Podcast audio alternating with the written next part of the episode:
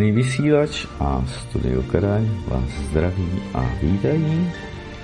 A v dnešních dvou hodinách se podíváme na mírové vyrnění, nebo chcete-li depopulaci planety, jak nám ji předestřeli někteří autoři pro časopis Zem a Beck. Listopadové číslo.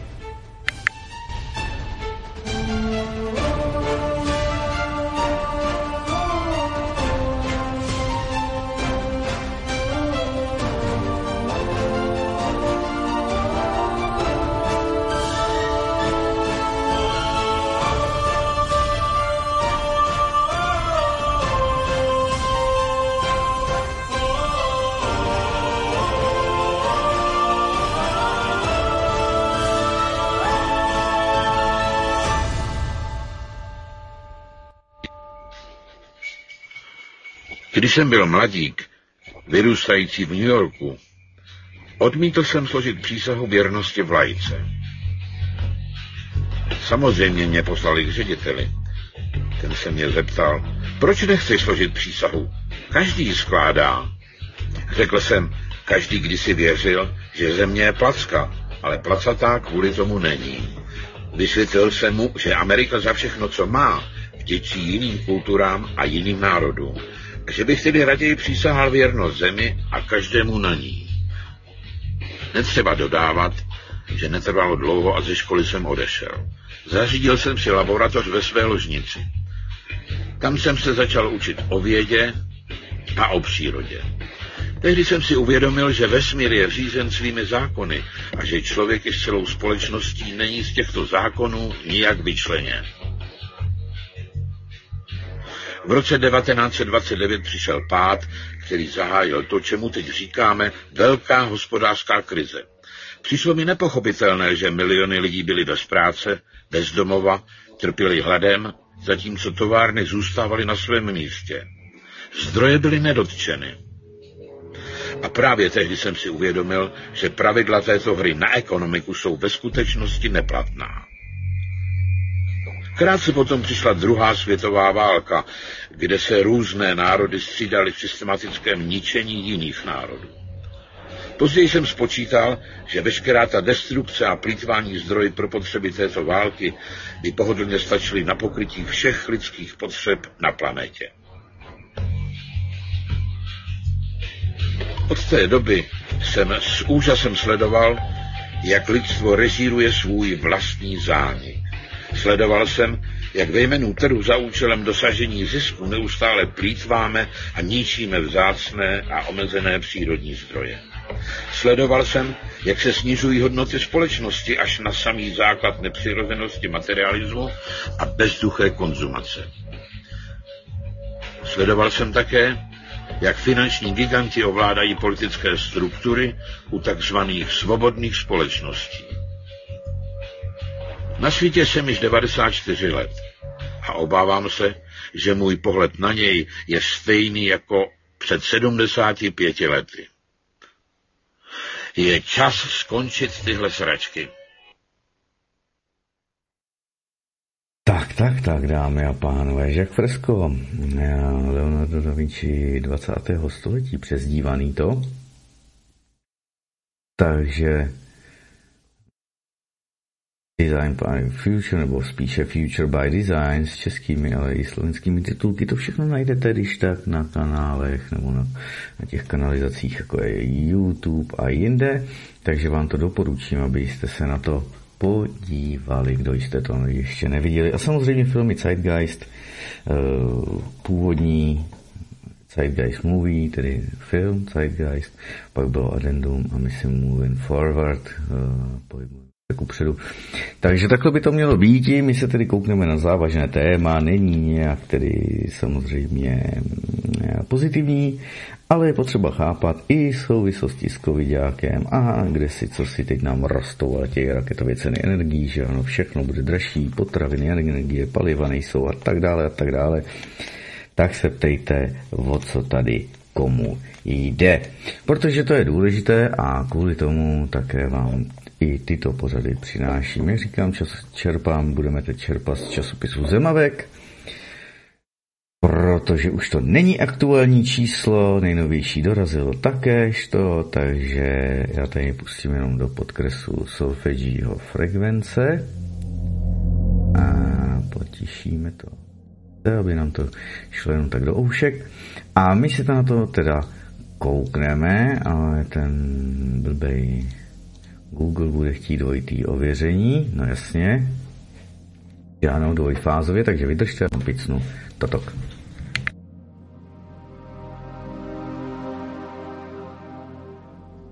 Vážení přátelé, milí posluchači, tato relace vznikla díky vaší pomoci, díky vašim dobrovolným příspěvkům. Děkujeme. Toto je jediný způsob, jak zůstat svobodným vysílačem CS.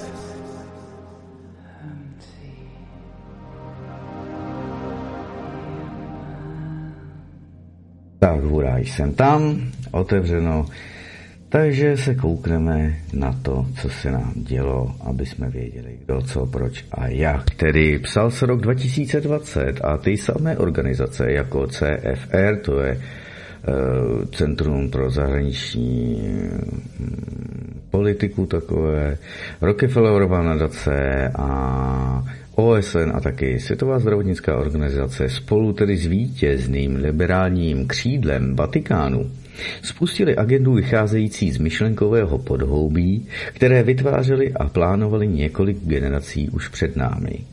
Klíčovým principem této kolektivistické agendy, která je zámínkou dalekosáhlého centralizované nebo dalekosáhlé centralizované vládní kontroly v oblasti zemědělství, ekonomiky a životního prostředí, tak tím hlavním tématem nosným je a principem této agendy je přelínění. Tak, abyste to věděli, jak to oni myslí a proto se na to musíme kouknout.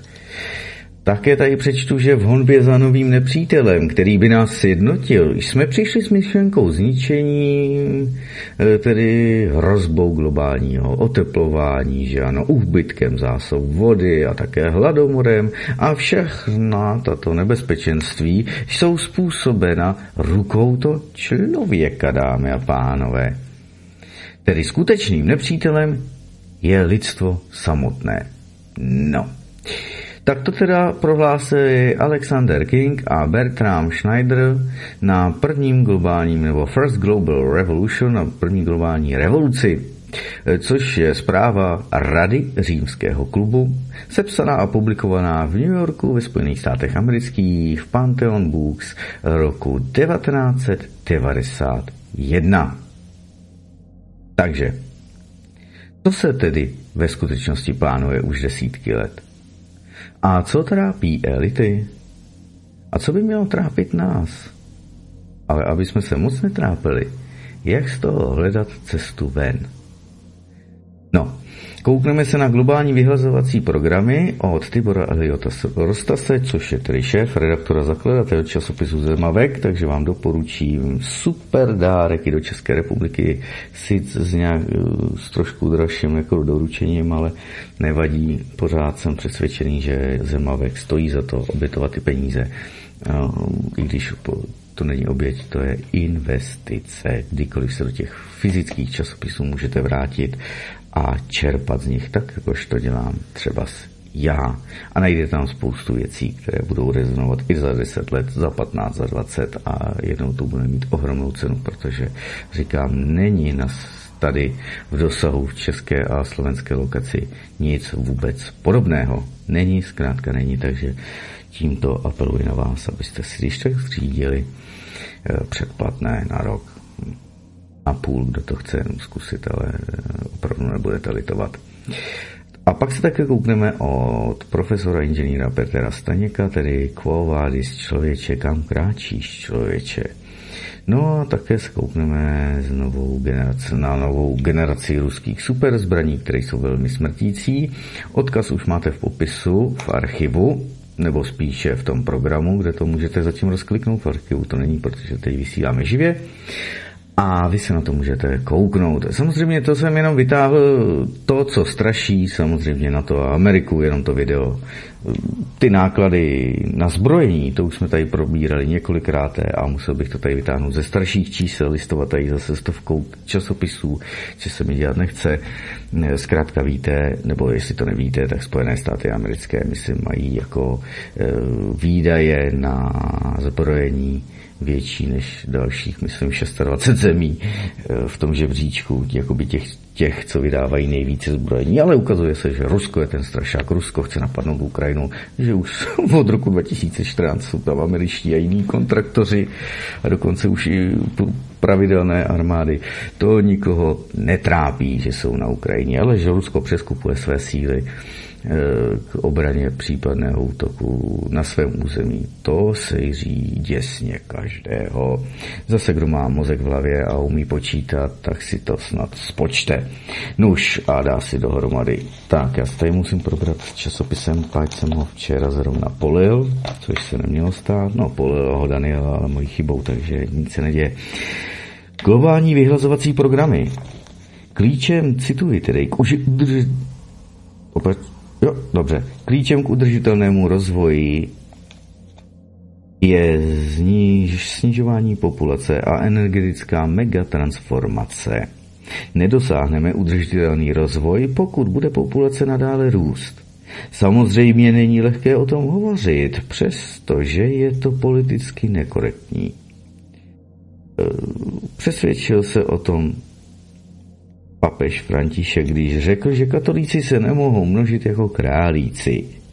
Myslím si, že je dobré začít tuto diskuzi právě papežem.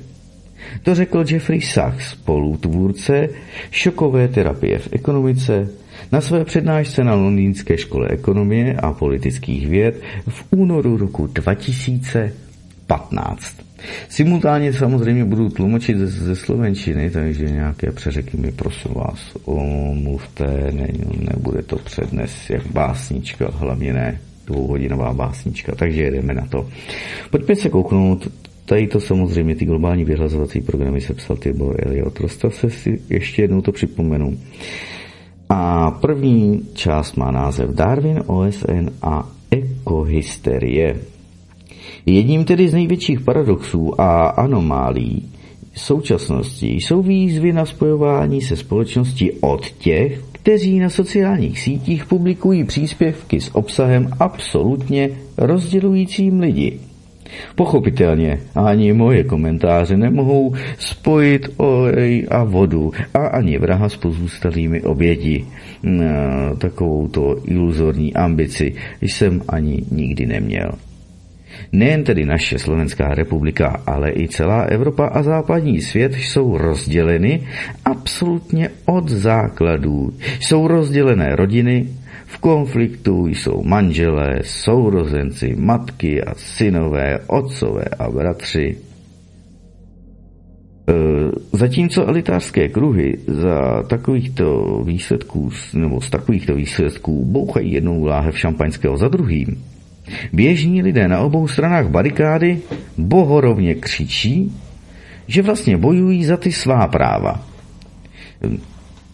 Když tedy před stoletím se protokolárním mudrcům a kabalistům podařilo rozdělovat lidi na základě financování ideologií kapitalismu, fašismu, socialismu, tak dnes je na světě podstatně sofistikovanější infrastruktura rozpadu kdy tedy prostřednictvím zásahu do nejzákladnějších lidských práv, jakými je především nedotknutelnost lidské osoby a možnosti rozhodování o vlastním zdraví, mnozí tomu jakoby stále nerozumějí. Mnozí nechápou, že tu nejde o kompetence slovenské garnitury imbecilismu, Jde tu o plán, který se buduje po celé dekády let, především od konce druhé světové války.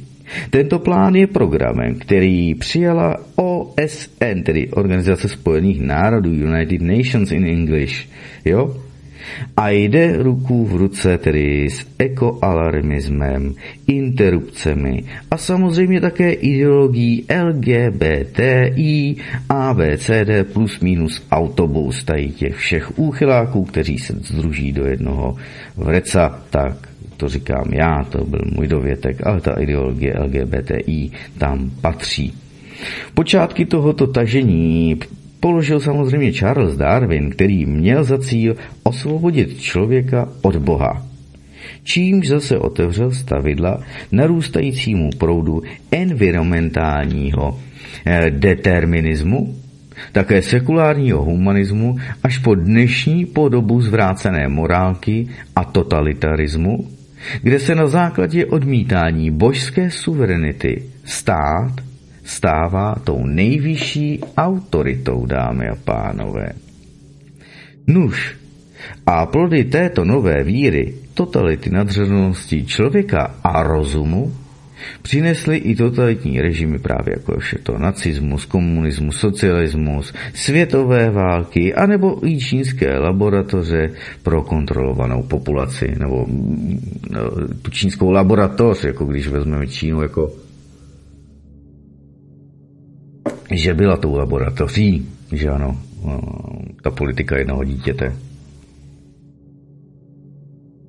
Ale samozřejmě, dámy a pánové, i ten náš krutý, krásný kapitalismus v té hurá svobodě a hurá demokracii, v té podobě, která tady vládne dnes, ale nastoupila tím rozkrádáním už v 90. letech, to také je to samé, je potřeba to k tomu dávat naroveň, protože víme, že Evropská unie, ale vůbec ten západ v tom kapitalismu právě New World Order a předtím ještě nové americké století, neboli pak z Amerikána vůči role světového četníka Spojených států amerických. Všechno to vychází z nacistických, ale hlavně fašistických myšlenek, kterýmiž to zase průvodci byli mnozí evropští, ale i američtí, tedy přední lídři, až ať už z toho bankovnictví, eh, z korporací petrochemických a dalších také správnických osobností. V našem archivu se můžete kouknout na eh, nacistické kořeny Evropské unie. Máme to tam. Můžete sehnat někde knihu Nacistické kořeny bruselské EU takže není problém se k těmto informacím dostat, nikdo to ani netají, všechno už to dávno vylezlo na světlo pravdy, na světlo boží. Tak, Čína bez bratrů a sester, teď se tedy koukneme na tu čínskou laboratoř. Od 70. let totiž vstoupil na scénu kybernetik Song Qian, který se na kongresu v Helsinkách seznámil s pracemi římského klubu o limitech růstu populace – Čína pak následně začala s největším demografickým experimentem na světě, který se skončil jen před pár lety. Zatím však po více než čtyři dekády v Číně zanikal význam pojmů jako je bratr a sestra. Sourozenci tam prakticky neexistovali. Nejhorším důsledkem tohoto experimentu však bylo barbarské zacházení s těhotnými ženami, což ve své knize s názvem Válka s populací popisuje profesorka Jacqueline Kasunová, když říká, citujeme, Christopher Wren pro New York Times uvedl, jak tisíce čínských žen obklíčili, zavřeli v celách detenčních středisek a přinutili je k potratům. Tyto ženy unášely i členové výborů bdělosti přímo z ulic čínských měst a vesnic se zavázanými, se svázanýma rukama a to rovnou je pak odvážili na potratové kliniky.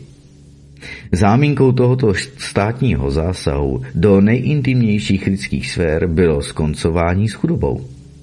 Výsledkem tohoto experimentu je nezájem Číňanů o velká rodina auta, stále klesající porodnost, 40 milionů chybějících žen a narůstající problémy s důchodovým systémem stárnoucí populace Číny, kde se tedy v blízké době očekává až 300 milionů obyvatel ve věku nad 65 let, dámy a pánové. Takže takhle to je. Konec citace paní tedy Jacqueline Kasunové. Zarážejícím faktem však je to, co vzpomínal odborník na Čínu Steve Mosher. Ten řekl, cituji, Američtí daňoví poplatníci odvádí až 25% ročního rozpočtu do OSN na populační aktivity. Jak se takovéto aktivity dostaly na svět?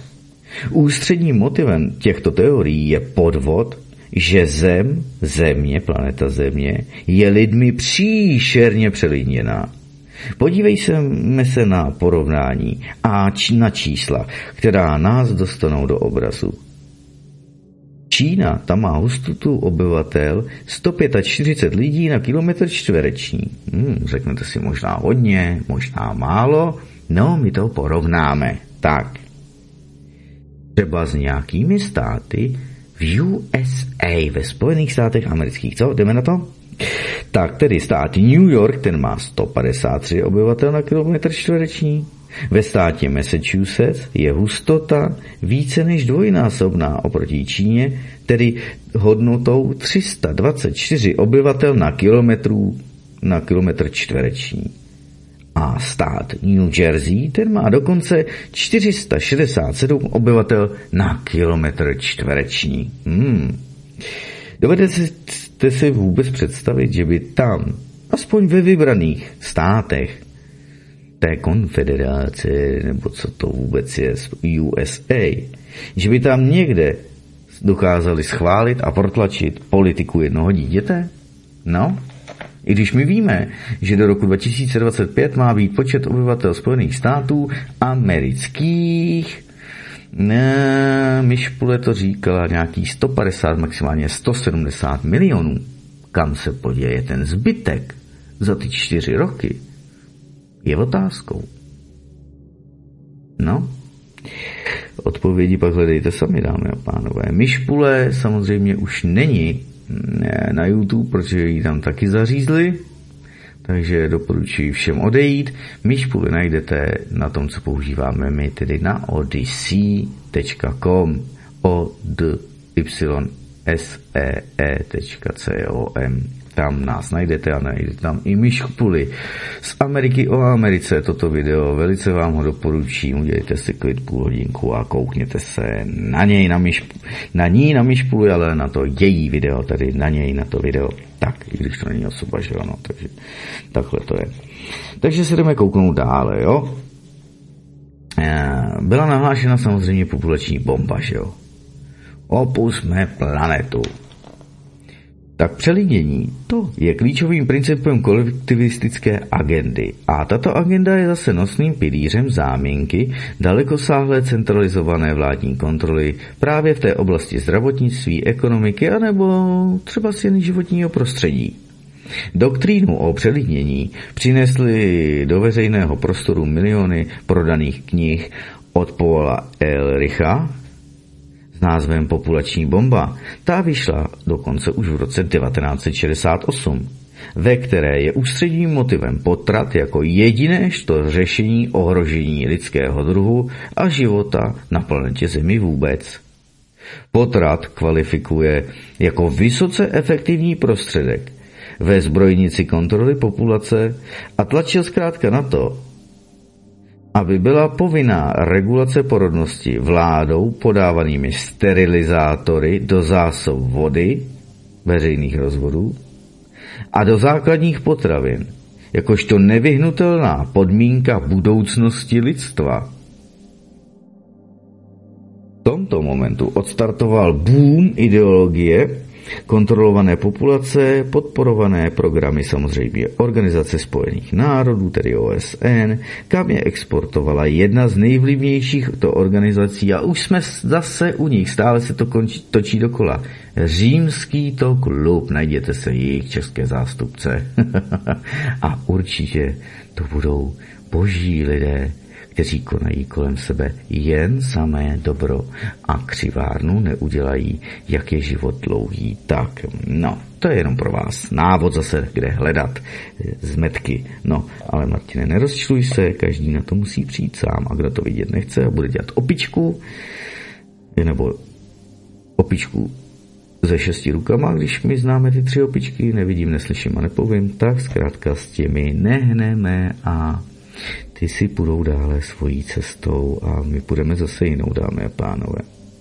Takže pod Paul Elrich, E-H-R-L-I-H,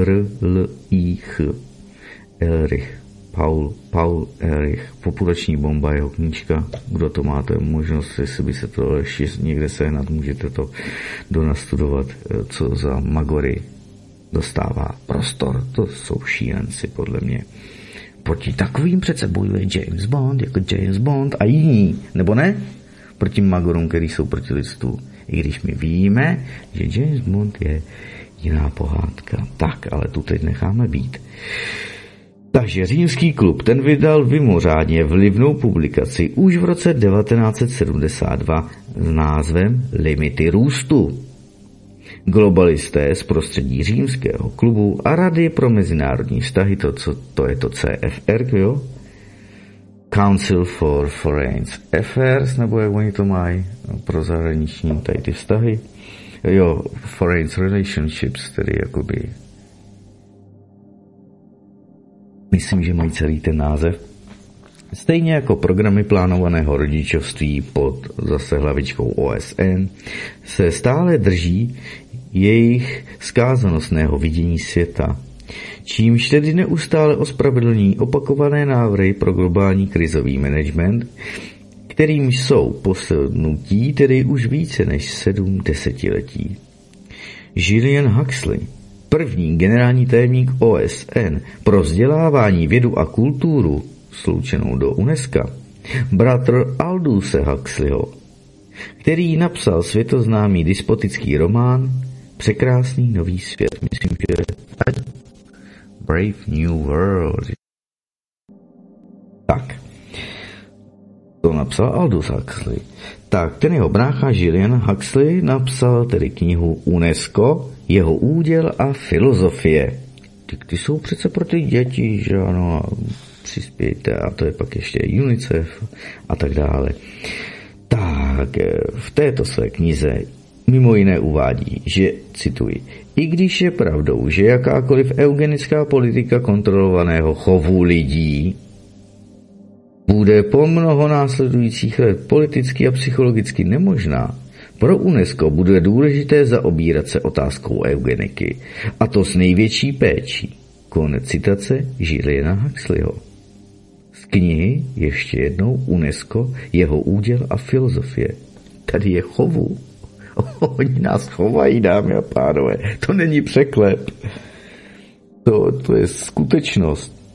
Pro ně jsme jenom zvířata. Pro ně nejsme lidi, chápejte to. A proto s námi takto jednají. No, ale jdeme dál. Formální přijetí role OSN jako nejdůležitější organizace na kontrolu populace však sahá minimálně až do roku 1954, když populační komise OSN tlačila na to, aby měly všechny státy svoji populační politiku. Od roku právě 1972 se spojila politika populační kontroly s environmentalismem tedy o tom životním prostředí, že ano.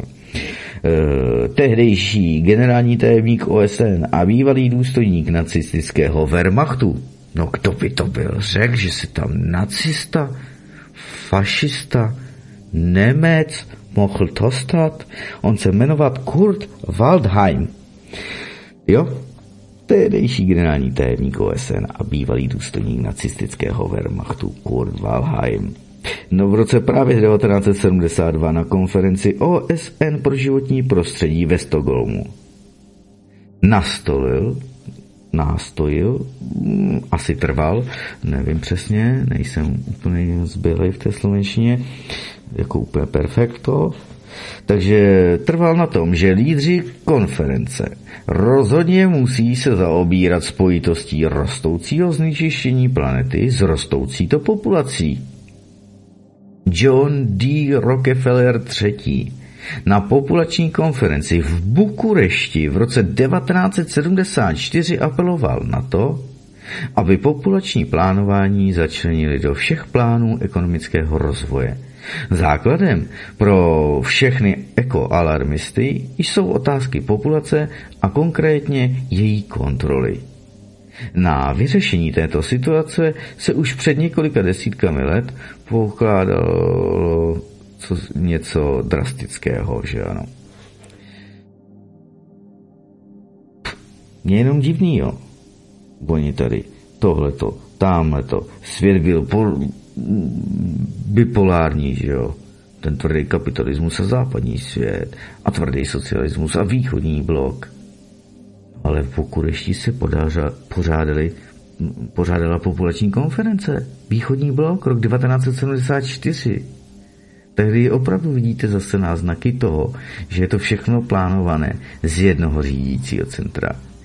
A že ty modely socialismus, kapitalismus jsou jenom zkoušky, které jako obstojí líp a bude udržitelný. Chápete to? Všechno to má jednu hlavičku. Tady nám to ukazují. Mě to úplně zarazilo, jako, že se takové populační konference, že se dělala v Bukurešti. A mluvil tam pan John D. Rockefeller III. No tak to je úplně bomba. E, nevím, jaký na to máte názor nebo pohled vy. A zase jdeme se kouknout na trůhelník moci. Píše se teď rok 2000 jakože 20 a ty samé organizace, jako je CFR, Rockefellerová nadace, OSN a Světová zdravotnická organizace, tedy WHO, VHO, spolu s vítězným liberálním křídlem toho Vatikánku našeho spustili program vycházející z myšlenkového podloubí vytváření zřeného a plánovaného několik generací před námi. Pokud hovoříme tedy o znečištění životního prostředí, hej, už je po druhý za 30 minut, to už je divný. To tady dělá ten program vysílací, takže nevím, od tady go komu. Takže jdeme dál, kde jsme to skončili, Martine. Já tady vždycky musím restartovat engine toho programu, tak se za to omlouvám, ale nic s tím neudělám, tak to máme nastavený od Pavla. A to, že se to sejří, to je dlouhodobá záležitost. Jsme to skončili tady. E, pokud hovoříme o znečištění životního prostředí, tím nejničivějším činitelem je vojensko-průmyslový komplex, globální militarizace a vedení válek. Jsou to však i finanční instituce, které mají vliv na životní prostředí, protože spolu s nadnárodním těžební, nebo s nadnárodními těžebními společnostmi a vojensko-průmyslovým komplexem tvoří globální trůhelník moci. Síť vzájemně extrémně závislých organizací a jednotlivců, kterých fungování souvisí se změnou klimatu. Pozadí tohoto trojuhelníku moci tvoří lidé, kteří jsou navenek a prezentováni jako ty největší podporovatelé environmentálních programů a sedí právě v té hraně, radě pro zahraniční e, vztahy CFR anebo právě v Rockefellerově nadaci. Cituji. Hlavní ideou, kterou se řídí propagátoři agendy 2030, je prosazení technokratičtějšího řízení výrobních prostředků a kontroly reprodukce populace. V době antropocénu a údajného předjínění začíná sehrávat klíčovou roli tzv. kvalita života. Pod tímto heslem se před prosazují eugenická to řešení – Takovéto otázky se kladou v rámci výzkumu amerického Massachusettského technologického institutu, to je ten MIT, institutu, který se ve zprávách římského klubu ústavičně věnuje jednomu a to též tutémuž tématu. Na světě je tedy podle nich moc lidí, zdroje se vyčerpávají a je třeba s tím co nejdříve něco udělat. Občané, kteří se setkávají s pojmem udržitelný rozvoj a s cíly agendy 2030 obvykle slýchají o úsilí o zdravější to planetu, zdravější život, soudržnou to společnost, inkluzivní kapitalismus, větší demokratizaci, takzvané prosumerné řešení a tak dále. Jde o vynucenou transformaci energetického systému, kterého základy snášejí, nebo náklady, pardon, kteréhož eh, náklady snášejí občané, tedy internacionalizace nákladů, mezinárodní jako rozdělení mezi občany. Já, vzpomeňte si na, no, je inženýr ohledně vody. No, Radek, nevím. Pravda o vodě, najděte si to. Měli jsme rozhovor a pak spousta dalších studií. Pravda o vodě. Radek Novotný.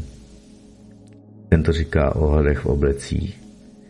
E, mluví o tom i František Ringočev, o té korupci. Je to pořád stejné. To, co je v zemi, to, co se kazí, to, co se porouchává, praská, musí se opravovat, to si nechali obce a výpočetní stanice jenom s nějakými počítači a bejkárnami se prodali cizákům, ti tady na nás rejžují, takhle to zkrátka je. Dneska už couvají už i senátoři od, od Green Dealu, od zeleného údělu, který je samozřejmě tím směrem k té agendě 2030, které jsme se několikrát zase věnovali s Aliancí národních sil, s inženýrem Jaroslavem Tichým. I já samostatně jsem se tomu věnoval. Takže můžete se na to kouknout. Eh, neustále to tady je. I ta agenda, 2000, eh, agenda 21, to bylo jakoby pro začátek 21. století, ta už na tom byla stejně a všechno to je jakoby posouváno a každých pár let vyjde jiná agenda, ale je ještě ostřejší a tvrdší než agenda přední. Takže takhle to je. Lidé tedy ze svých peněz sponzorují elektromobilitu, obnovitelné zdroje energie a také ta biopaliva. Jde nejen o neustále zvyšování, ale i o zavádění nových environmentálních daní, zdravotních to poplatků, které snižují kupní sílu občanů a omezují zase spotřebu. Znamená to i neustále zvyšování cen elektřiny, vody, stočného a také odpadového jako i zvyšování poplatků za parkování a vylučování automobilové dopravy z čím dál větších oblastí center měst. Znamená to zahušťování měst a snižování kvality mnohých výrobků, služeb a snižování standardů budov. Tak, to je konec dlouhé citace. I o tom hovoří a píší autorové, jako je například Agněška Stelmanová, Stelmachová bych jí, pardon, Stelmachová, Agněška Stelmachová bych jí nekazil jméno, to bych nerad, pač byste ji pak nedohledali. Tak, spravedlivé to řešení pandemické krize na rozdě- přerozdělení elity, nebo je přerozdělení elity. Pojďme se na to kouknout. To už je poslední věc z tohoto článku.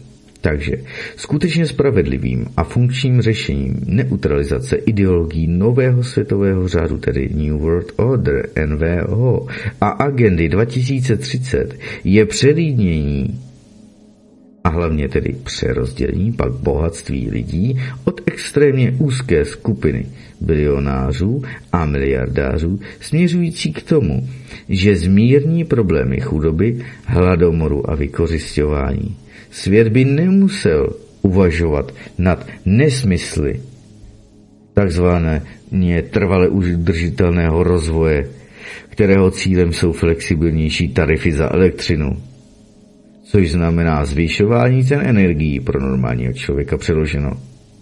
Nástup potravinářského monopolu s geneticky modifikovanými plodinami, omezování cestovního ruchu, ideologický marketing například umělého masa. Teď jsem viděl někde záběry, jak to 3D tiskárna tiskne svalovina tuk a krev se tam míchá, nějak syntetická a 3D tiskárna vám udělá piftek. Umělej, plastový, nebo co to, to, to snad není možný. Tak, takhle to je, no. Teď jsem to viděl, teď v týdnu.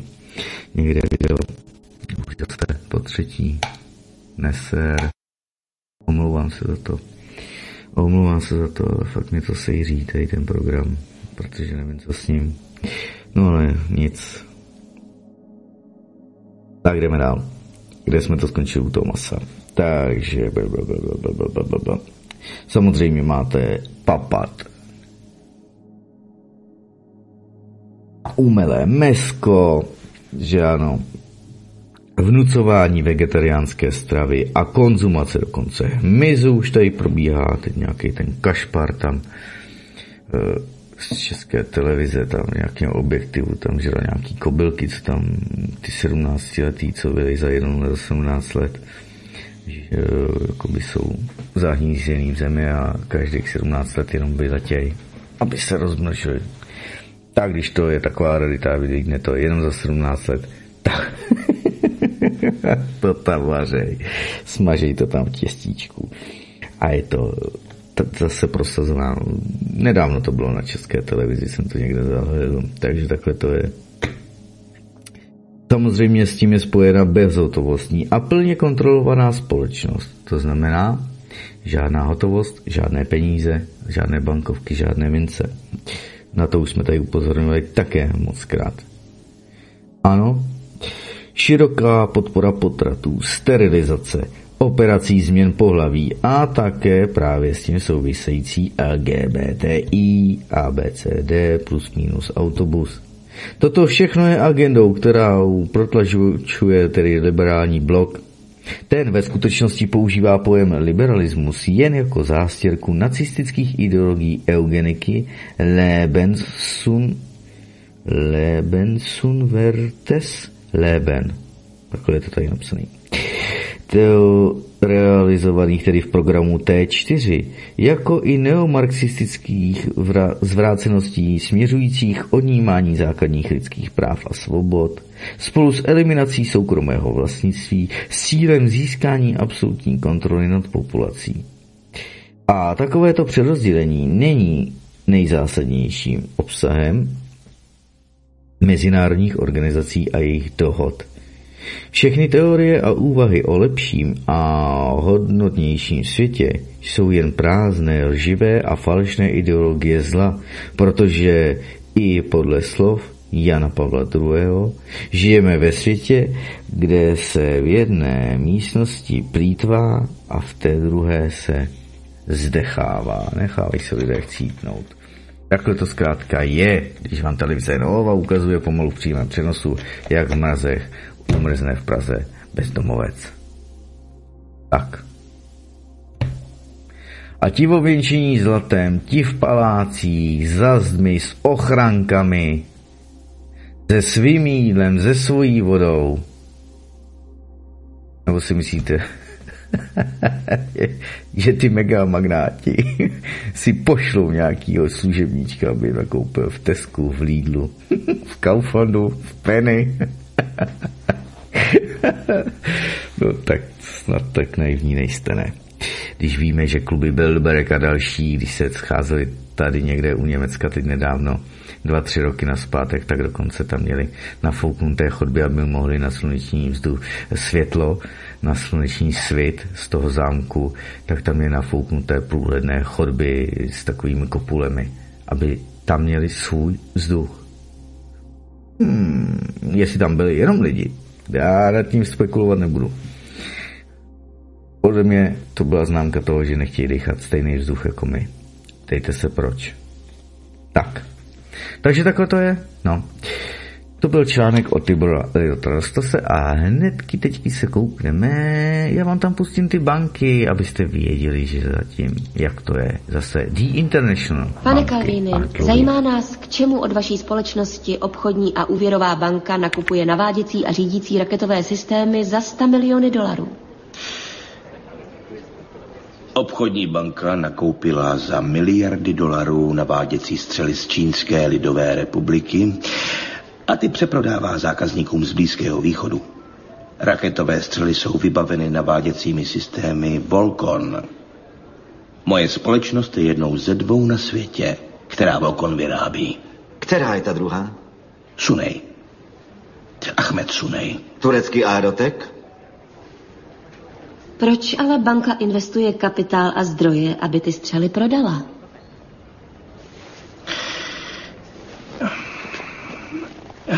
Je to zkouška. V 99% světových konfliktů se užívají malé zbraně. A nikdo je nedokáže vyrábět rychleji a levněji než Čína. Scarson se pokouší o to, aby jeho banka byla jediným překupníkem malých zbraní od Číny pro třetí svět.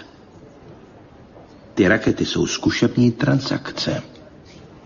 Nerozumím, oni investují miliardy, aby prodali dál?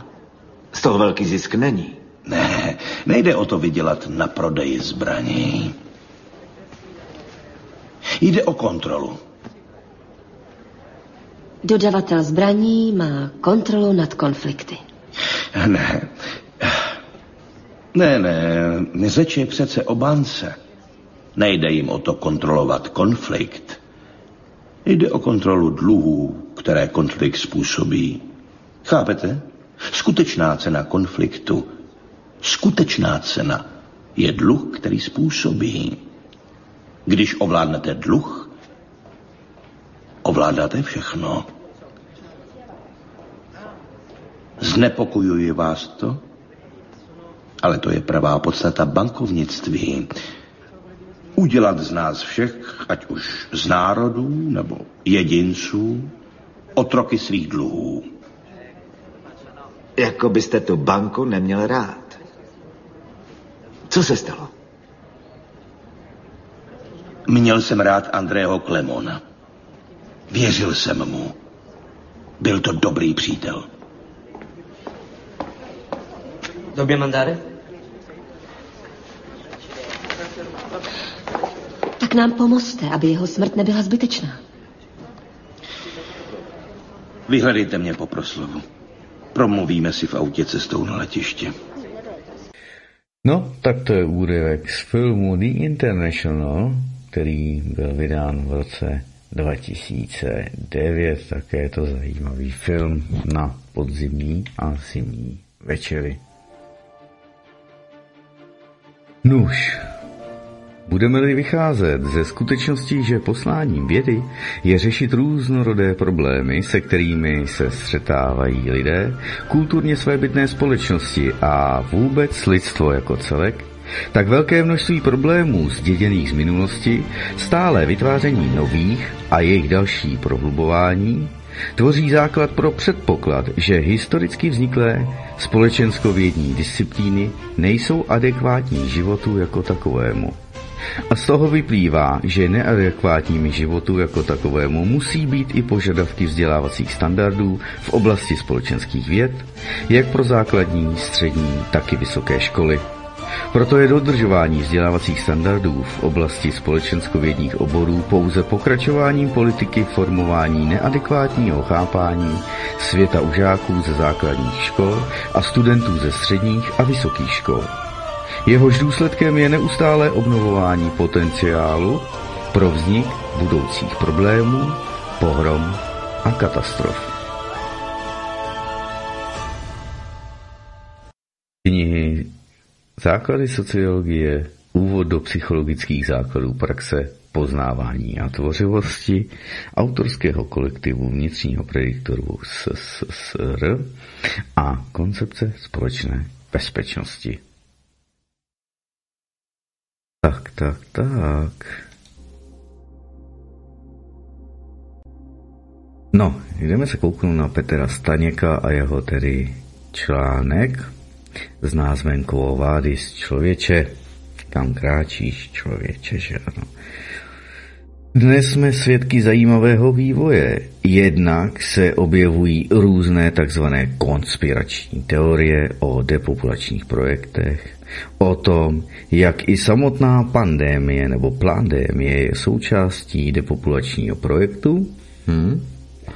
A na druhé straně se zase objevují úvahy o tom, že pandémie je přirozený proces, dá se vzhledem na zkušenosti s COVID-19 a SARS z roku 2004-2014 a podobně takéž to očekávat. No, a teda jde o obvyklou pandémii většího rozsahu.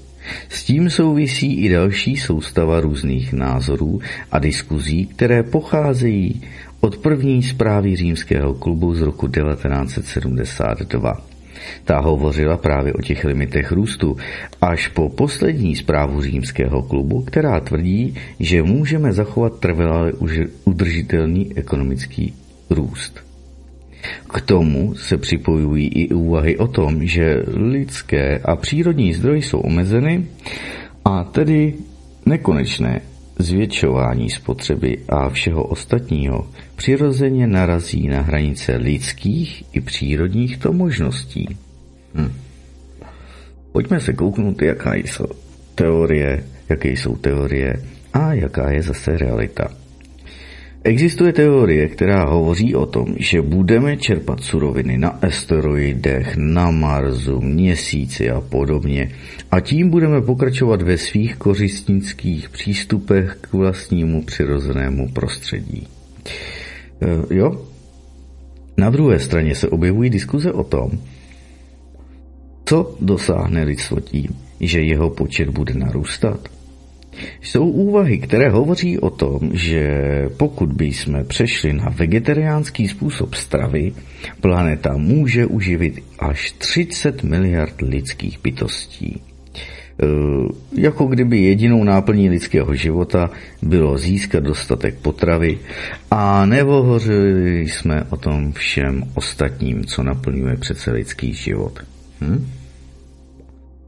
Pokud velmi rychlý exponenciální nárůst obyvatel planety existuje, nedochází k porušení diverzity různých druhů na planetě? Nedochází k extrémnímu nárůstu určitého jednoho druhu, který způsobí nebo působí destrukčně na všechny ostatní druhy na planetě Zemi, na její diverzitu, různorodost jak rostlinné, tak živočišné říše a je ohrožením žádoucí a nutné míry diverzity ohrožuje tedy vůbec celou planetu? Pokud totiž hodnotíme dosavadní, tedy vymírání, byly způsobené nejen tím, že došlo ke změně atmosféry po sopečných výbuších, ale ve většině případů vidíme ještě fenomén diverzity. Hm? Pokud diverzita rostlinné anebo živočišné říše klesne pod určitou kritickou hranici, což je provázené nárůstem jednoho dominantního druhu, dochází ke globálnímu vymírání, při kterém zahyne 80 až 90% živočichů a to samé 80 až 90% rostlinných to druhů. Hmm? Případ dinosaurů nesouvisí jen s meteoritem, který dopadl na povrch planety, protože i v tomto případě se vědecké názory, dámy a pánové, rozcházejí. Jsou dokonce názory, které hovoří, že dinosauři vymírali 18 milionů let. Tedy to nebylo vůbec žádné náhlé vymírání dopadem asteroidu, eh, který dopadl na Jukatánský to poloostrov. I když tedy vrstva Iridia vázaného na toto období je extrémně vysoká a tím se potvrdil dopad asteroidu na planetu Zemi. Ha, teď se to srovnalo samo, tak to nevím. Jo? Takže takhle to je. Zároveň existují vnitřní rozpory, které hovoří o tom, že každé globální vymírání Například i to před 260 miliony lety bylo způsobeno změnou teploty, hydrologických poměrů změnou, obrovským nárůstem živin ve stojících vodách a tak dále. To vedlo k vytvoření tedy obrovského množství sinic. Sinice pak začaly produkovat metán, došlo k výraznému oteplení planety, voda se stala toxickou a velká část živočichů i rostlin vymřela. Máme tedy přirozené to příčiny, ale i příčiny, které souvisí s poklesem diverzity v rámci jednotlivých druhů na planetě Zemi. V současnosti vidíme extrémně extrémní ohrožení povrchu planety. Pokud byly klíčovým faktorem emise, dnes už začínáme připouštět, že je to velký vliv například odlesňování, které ničí biodiverzitu na povrchu půdy, způsobuje výraznou vzdušnou erozi, odnášení z praše pak do oceánu a například samotná Evropská unie ztrácí ročně více než miliardu tun z praše A přitom jeden centimetr z praše se přirozeným způsobem vytváří někde 8, ale někde i 10 tisíc let. Samotné ztráty z praše vedou pak k tomu, že zůstává jen jelová půda, na které prakticky nic neroste, i kdyby bylo dostatek vláhy. A potrvá tisíce let, než se znovu obnoví plodivá schopnost půdy. V Indii pak díky zelené revoluci dosáhli zahnání hladu, vypěstují dost potravin, ale cenou za to je totální devastace půdy chemickými látkami. A to sice vede k produkci potravin, ale ty spouštějí pak onkologické, kardiovaskulární problémy, které devastují stále větší část indické to populace. Použití geneticky modifikované rýže mělo vyřešit problém s hladem v Ázii, ale daní za to bylo rozvinutí tzv. rezavé rýže, která způsobuje výrazné problémy se zrakem vedoucím až k slepotě. E, Kdyby příroda požadovala dodržování diverzity a dynamické rovnováhy mezi jednotlivými druhy existujícími na planetě, a to bez jakéhokoliv pohledu na elitu a snahy do populace, pak či podpory populace, no? Tady vzpomenu mm, svět podle společnosti Monsanto, koukněte se na to vřele vám to doporučuji, tento dokumentární film. Najdete ho dokumentární.tv anebo ac24.cz, tam měli někde e, dokumentární filmy také, myslím, nevím, jestli to tam ještě je, ale zkuste hledat, jo. Svět podle společnosti Monsanto. Doporučím vám to. A také The Tepid, balená voda další to zajímavý to dokument o tom zdravotnictví, třeba od Michaela Moora, Siko, jo, S-I-C-K-O. Sicko. Siko, jako sik nemocný, tak siko. Takhle to je. Takže takhle to je. Zase už tři další filmy máte k tomu, abyste to studovali, pokud vám to ještě nic neříká. Samotné přírodní prostředí prochází cyklickými to změnami. Většina výzkumů o slunečních aktivitách potvrdila sluneční cyklus v intervale 11 až 61 let s tím, že vrchol sluneční aktivity se očekává právě v nadcházejících letech, v letech 2023 a 2024. Když tedy podle všech měření je současná sluneční aktivita největší za celou dobu výzkumu a měření je provázena tedy produkováním obrovských koronárních výbojů, které mohou zasáhnout dokonce i planetu Zem. Znamená to, že v relativně blízké budoucnosti, spálně, srovná se to? Jo, srovnalo. Tak to je divný. E, dojde k výraznému ohrožení velké části planety z hlediska elektromagnetického ochranného štítu, tzv. Van, Van Allenových pásů a možnosti přístupu vysokoenergetických částí na povrch naší planety. Pokud dosavadní koncepce ukazovaly, že pohyb magnetického pólu je spíše driftující, tedy že se pohybuje o 100, pardon, 780 km oproti původnímu položení tohoto pólu, ale potom se vždy nějak vracel zpět. Poslední ale výzkumy ukazují, že současný pohyb magnetických polů není driftující, ale vede k postupnému přepolování, i když toto přepolování se děje většinou v rámci 11 000 až 21 tisíc let. Přepolování, které se uskutečnilo v Grónsku a v Jižní Americe, provázela ztráta, ztráta magnetického štítu Země, ztráta Van Allenových pásů, zasahování planety vysokoenergetickými částečkami v rámci slunečního větru, ale i z centra galaxie. A naproti původním tedy úvahám se délka absence elektromagnetického okraného štítu odhaduje na období třech až šesti měsíců. Logickým důsledkem je pak destrukce komunikačních systémů, mobilních sítí, internetových a energetických sítí a všeho, co je závislé na elektrické energii. Toto dokazuje významný vliv přírodních změn na podmínky lidské společnosti. A přidejme k tomu výzkumy o tzv. hlubokomořských řekách, kdy tedy sladká voda z rozstávajících se gronských ledovců klesá na dno a pohybuje se pod ně jako samostatná řeka, kdy se nemíchá s okolní slanou vodou.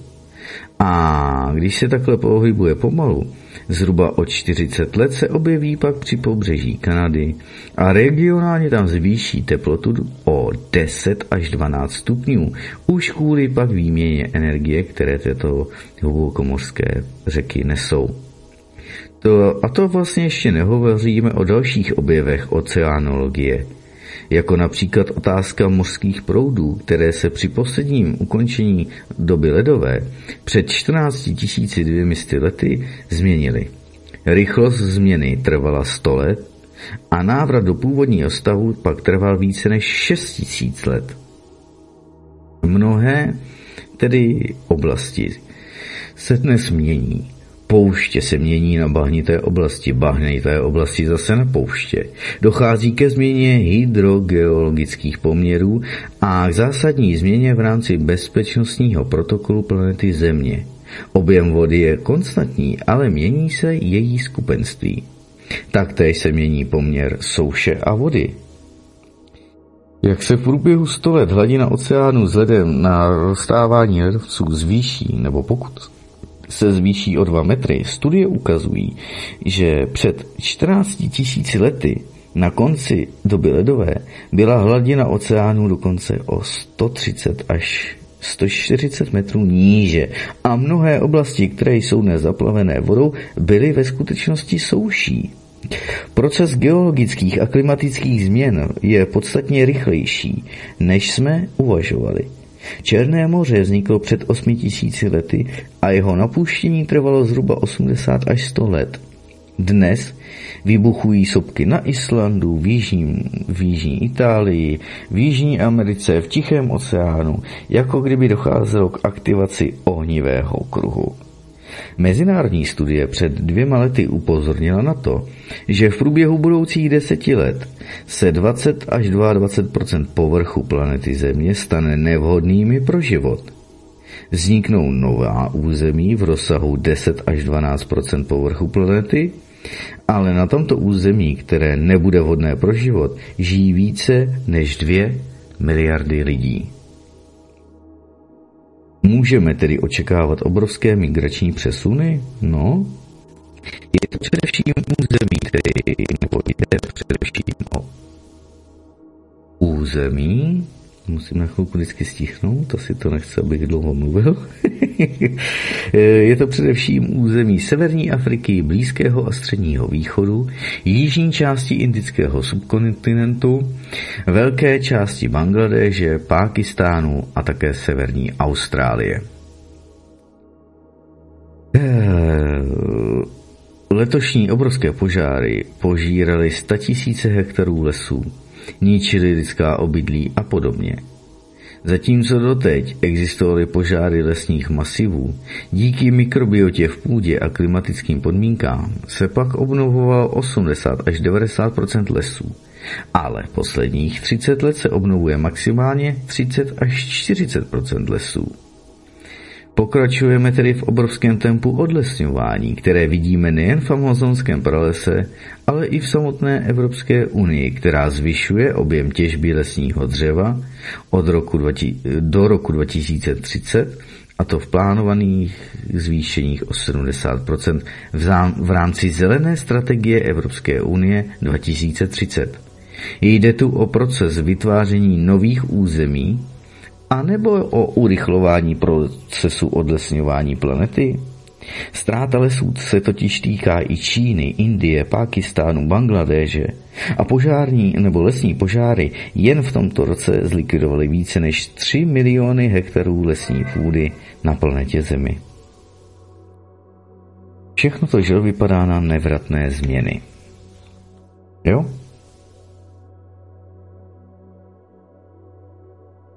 Rozstávající se permafrost nejenže poškozuje ropovody, plynovody, města a podobně, ale vede i k uvolňování mikrobů, které fungovaly jako pandemické důvody před tisíci a tisíci lety. Tak se na Sibiři znovu objevil mor, některé druhy závažných chorob v tropických to oblastech, ale i v suché Jižní Americe, v oblasti pouště Atacama a tak podobně.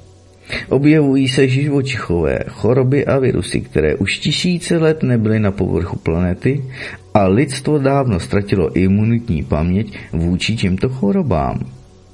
Stále se můžeme uspokojovat v tom, že díky třem morovým pandemím má 40 až 45% populace Evropy trvalou křížovou imunitní ochranu vůči moru. Ale Evropané nemají ochranu proti hemoratickým horečkám, ebole, hentavirusu a tak podobně.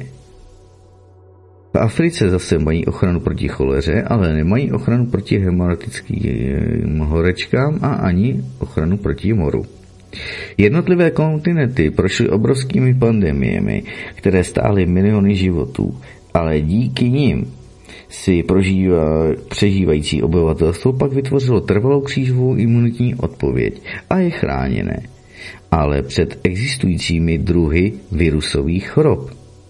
To může mít kombi- být kombinované se zvykem nových chorob nebo vznikem nových chorob, které se objevují jakožto COVID-19, černá plíseň v Indii, jako součást koronavirusových onemocnění, bílá píseň v Jižní Africe, mutace koronavirusů, které probíhají docela rychlo, rychle.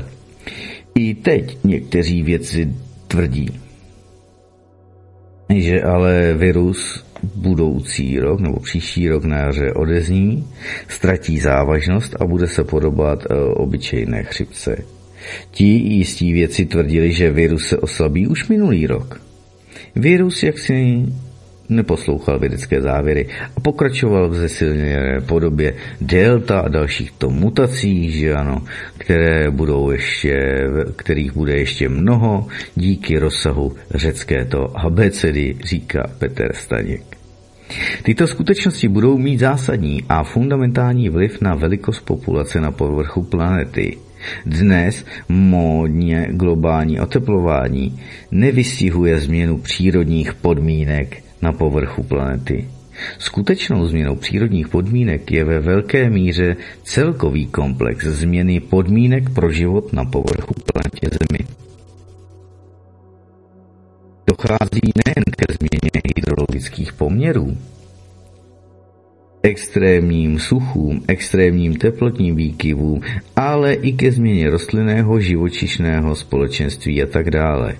Evropská unie konstatuje, že v budoucích 50 let, pardon, pěti letech se zvýší počet invazivních druhů rostlin a živočichů o 70 až 75% Žlutý anebo červený pavouk se už vyskytují v Německu a po jejich uhryznutí, nebo když vás kousnou, dochází k nekrozi kůže.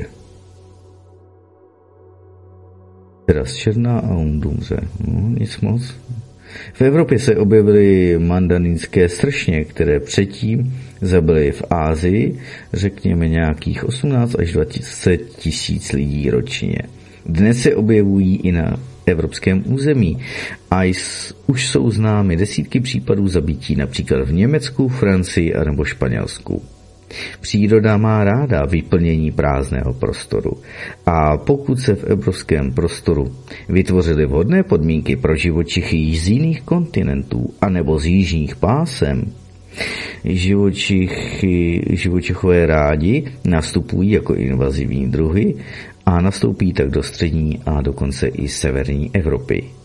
Díky vytvoření chladného vzduchu nad severním oceánem existovala vrstva chladného arktického vzduchu nad čtyřmetrovou tloušťkou ledu. Proudění znemožňovalo, aby i v případě příletu arktického vzduchu se trval nad povrchem severní polokoule tento vzduch déle než několik dní. Díky rozpadu arktického, arktického proudění jsou vpády arktického vzduchu na severní polokouli podstatně delší, teď představují týdny, což v konečném důsledku znamená vymrznutí vlhkosti z půdy, větší sucha, extrémní letní teploty. Dochází k terraformaci povrchu planety. Hladina nové dynamické rovnováhy planety nebo hladina nové dynamické rovnováhy planety jako takové, jako celku. Velká část doteď vyhovujících podmínek a území pro lidskou společnost a civilizaci projde zásadní transformací, přeměnou. Konspirační teorie hovoří o nutnosti redukce populace na povrchu planety a proto se hovoří o takzvané zlaté miliardě. Maximálně by mělo jít o miliardu a půl až dvě miliardy obyvatel na planetě Zemi. Hm. S těmito koncepcemi můžeme a nemusíme souhlasit.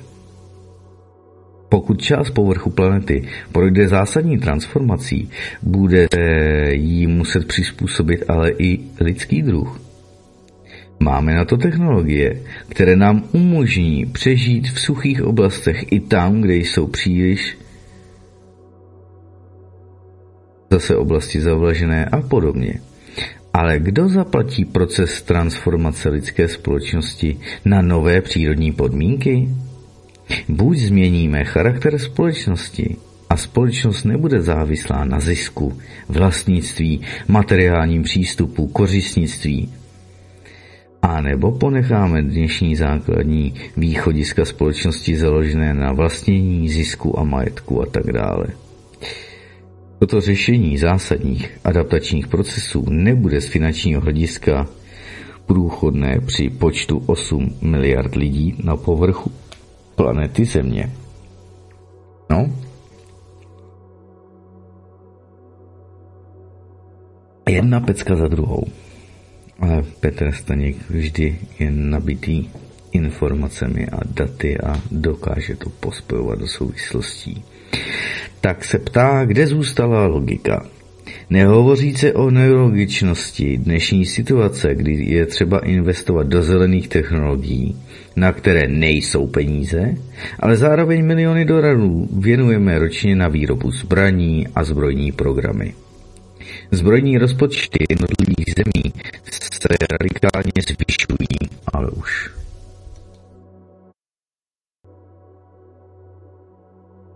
Něco se hří. Dochází k nákupu nových zbraňových systémů, rozvíjejí se letecké úderné síly a ponorkové systémy dalekého dosahu páté generace, nové druhy obrněné techniky a tak dále a tak dále.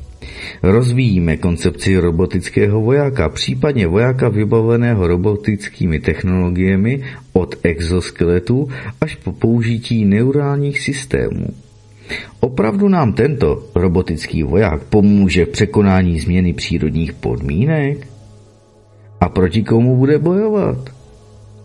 Proti chudým obyvat, chovatelům dobytka? Nějakým masajům v Africe pod Kilimanjárem? Nebo proti obyvatelům Nové Gviné? V Austrálii proti migrantům z Ázie? Všichni mluví o míru a připravují se ale na válku. Pravděpodobně všichni absolvovali klasické vzdělání a známe citáty římských autorů. Pokud vezmeme vývoj zbrojních programů samotné Evropské unii, vytváření evropských ozbrojených sil, novou generaci ponorek ve Francii, Velké Británii, přípravu nového leteckého konceptu stíhačky a bombardéru kombinovaného na základě Eurofighteru, je to všechno příprava na překonání změny přírodních podmínek na povrchu planety? A nebo továrny ve Fort Detricku v USA, eh, v Obolensku v Rusku vyrábějí biologické zbraně jen proto, aby se zvýšila tržní hodnota akcí těchto vojenských firm? Pokusy ovládání myšlení obyvatelstva pomocí elektromagnetických impulzů, podpravehového vnímání, neurálních synapsí, ty vyžadují, aby obyvatelstvo podporovalo vojenské technologie. Dosáhneme stavu, kdy se nikdo nebude zaobírat oběťmi v případných válečných konfliktech a i mediální masírování mozku většiny obyvatel povede k tomu, že válečné ztráty budou vlastně přijatelné.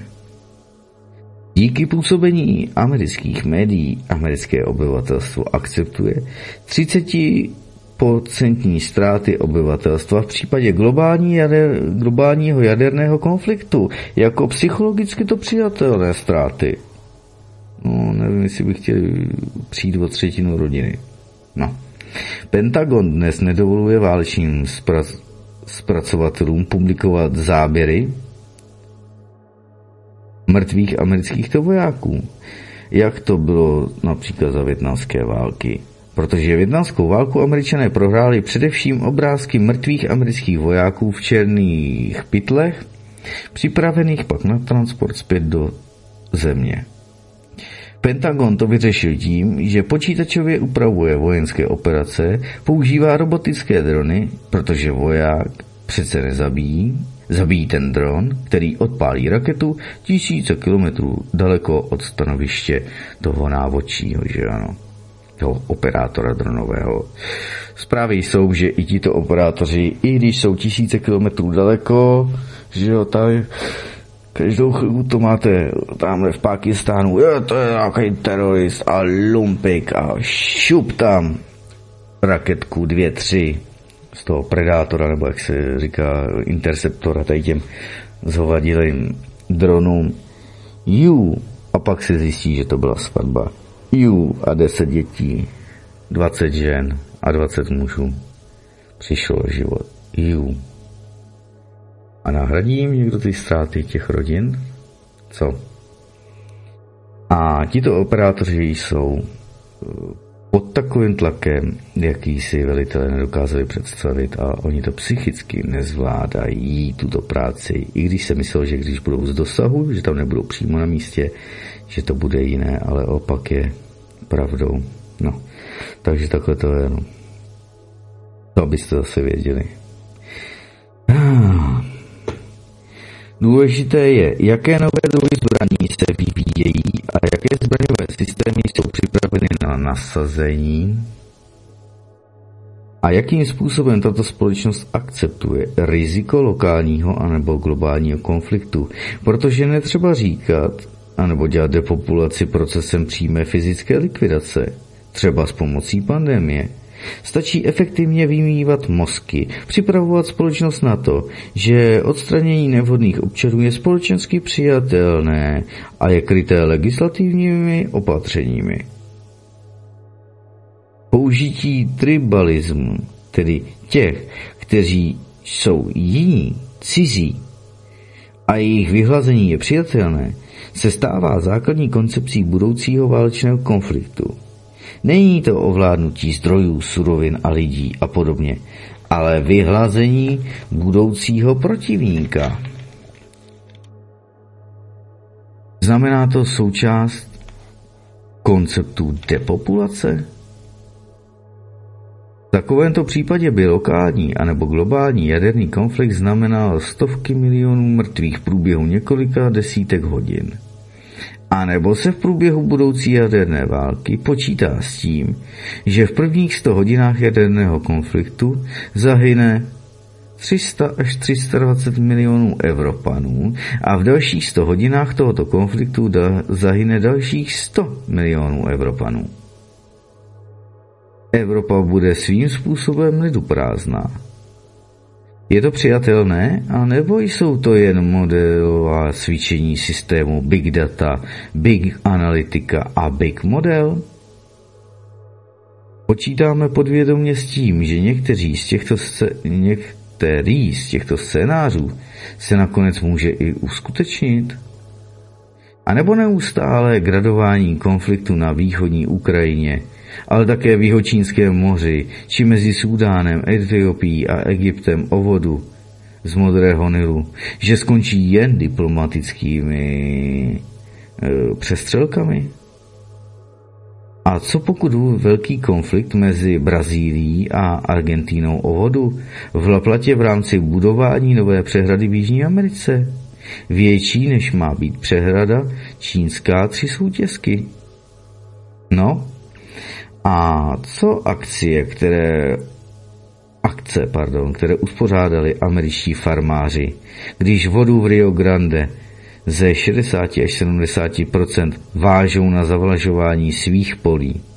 Ale tato voda je, se pak nedostává mexickým farmářům a ohrožuje více než 8 milionů farmářů a celkový počet 16 milionů Mexičanů, pro které jsou kukuřičné placky základem jejich výživy. Tak co s tím?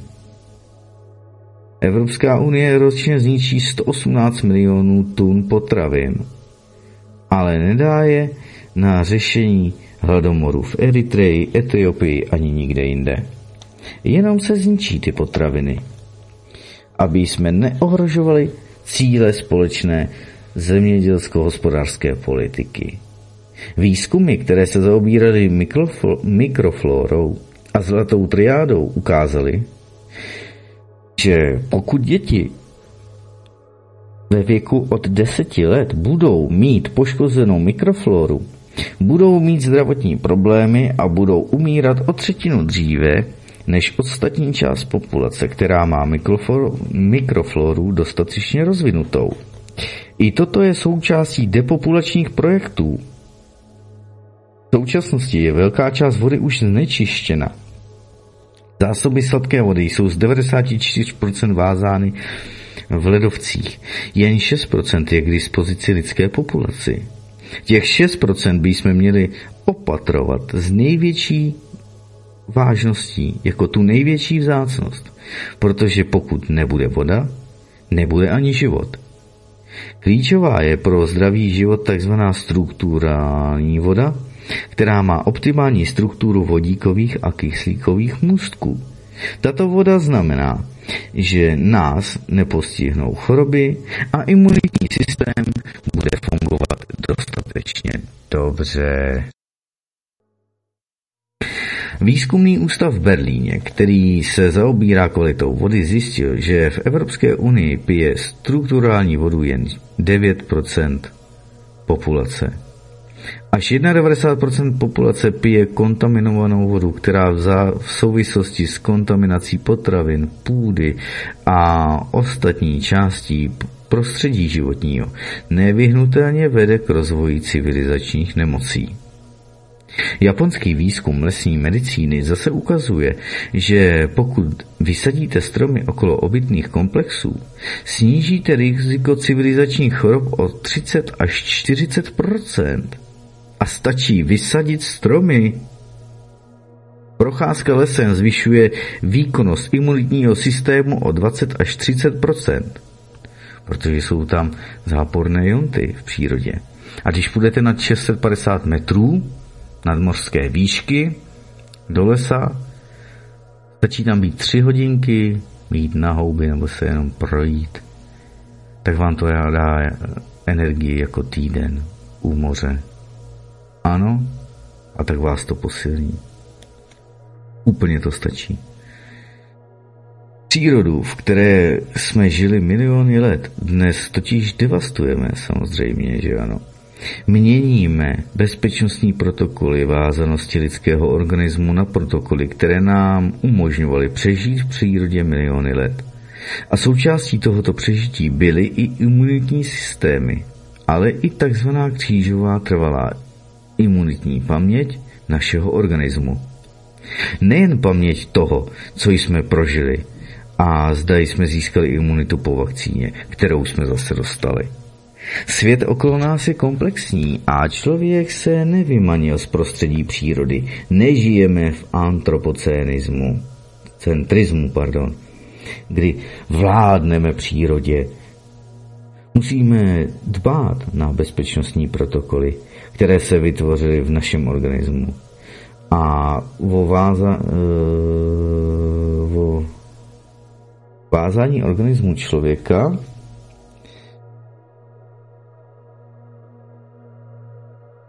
a přírodní, no, ve vztahu organismu člověka a přírodního prostředí, tak to řeknu česky.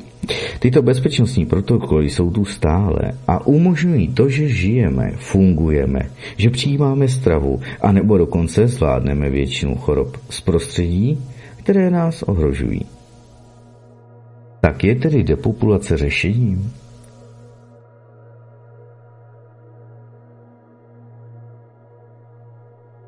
Je to součást depopulačních projektů, ale nebo součást stupidního, nelogického a arrogantního formování lidské společnosti ve vztahu k přírodnímu prostředí? My totiž ani nepotřebujeme depopulační projekt. Stačí, když zachováme společnost v její dnešní nelogické a anachronické podobě cílů, priorit fungování a vazby na přírodní prostředí. Studie upozorňují na obrovský nárůst extrémních teplot spojených se suchem, na to, že přírodní změny probíhají podstatně rychleji, než jsme předpokládali. Nemáme k dispozici desítky, anebo dokonce stovky let. Maximálně jen roky. Poslední výzva vědců z klimatického panelu hovoří, že máme před sebou možná poslední dekádu. Jsou optimisté, ještě stále si myslí, že to můžeme zastavit, ale už ne. Je to v procesu, jak ukazuje většina modelů. No, ale můžeme soustředit všechny prostředky na to, aby jsme se připravili na změnu přírodního prostředí a adaptovali se na ní. Nejlepším ukazatelem, který vyjadřuje logiku a rozumnost civilizace, je rozsah zbytečných obětí. Transformace tedy povrchu planety, ale ani transformace lidské společnosti se nepochybně neobejdou bez obětí. Ty oběti při kvalitativních skocích byly vždy. Ale jsme tak vyspělí, aby jsme vyvinuli snahu na minimalizaci počtu zbytečných obětí. A nebo připustíme, aby tedy miliony lidí, pokud ne miliardy, aby zemřeli zbytečně jen proto, protože jsme nebyli ochotní změnit charakter naší společnosti, její cíle, priority, architekturu a kořistnický způsob přístupu k přírodnímu prostředí, no. Dnes je, nejz... Dnes je tedy zajímavým obchodním artiklem olejtos avokáda. Jo.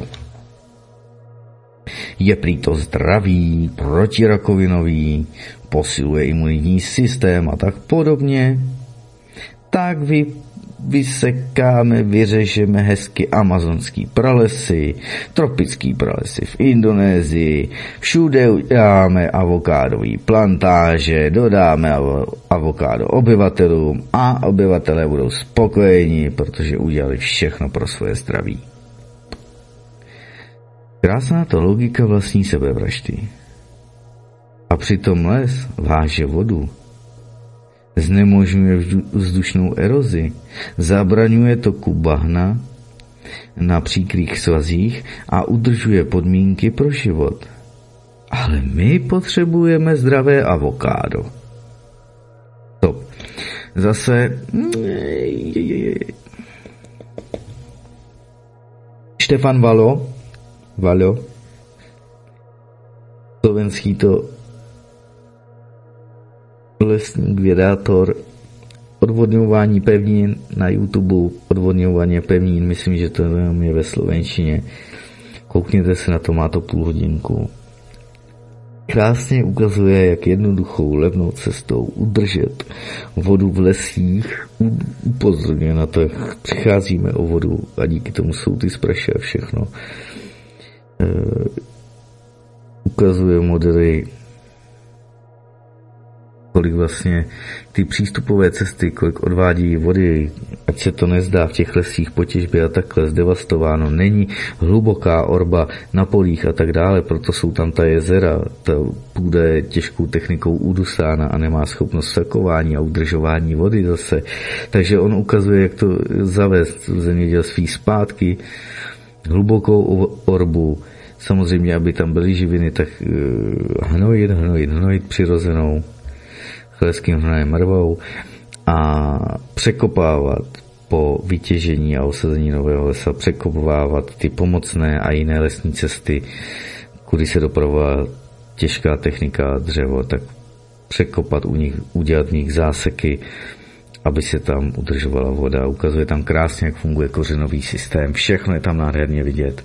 Takže zase, kdo chce vidět, slyšet a mluvit o tom dále, tak zase má možnost odvodňování pevnin Štefan Valo. To zase jenom tady s levými větami je to opravdu e, důležité, abyste o tom věděli. Jsem to zmiňoval před třemi lety, tři, tři a půl roku na zpátek na táboře v Polaně.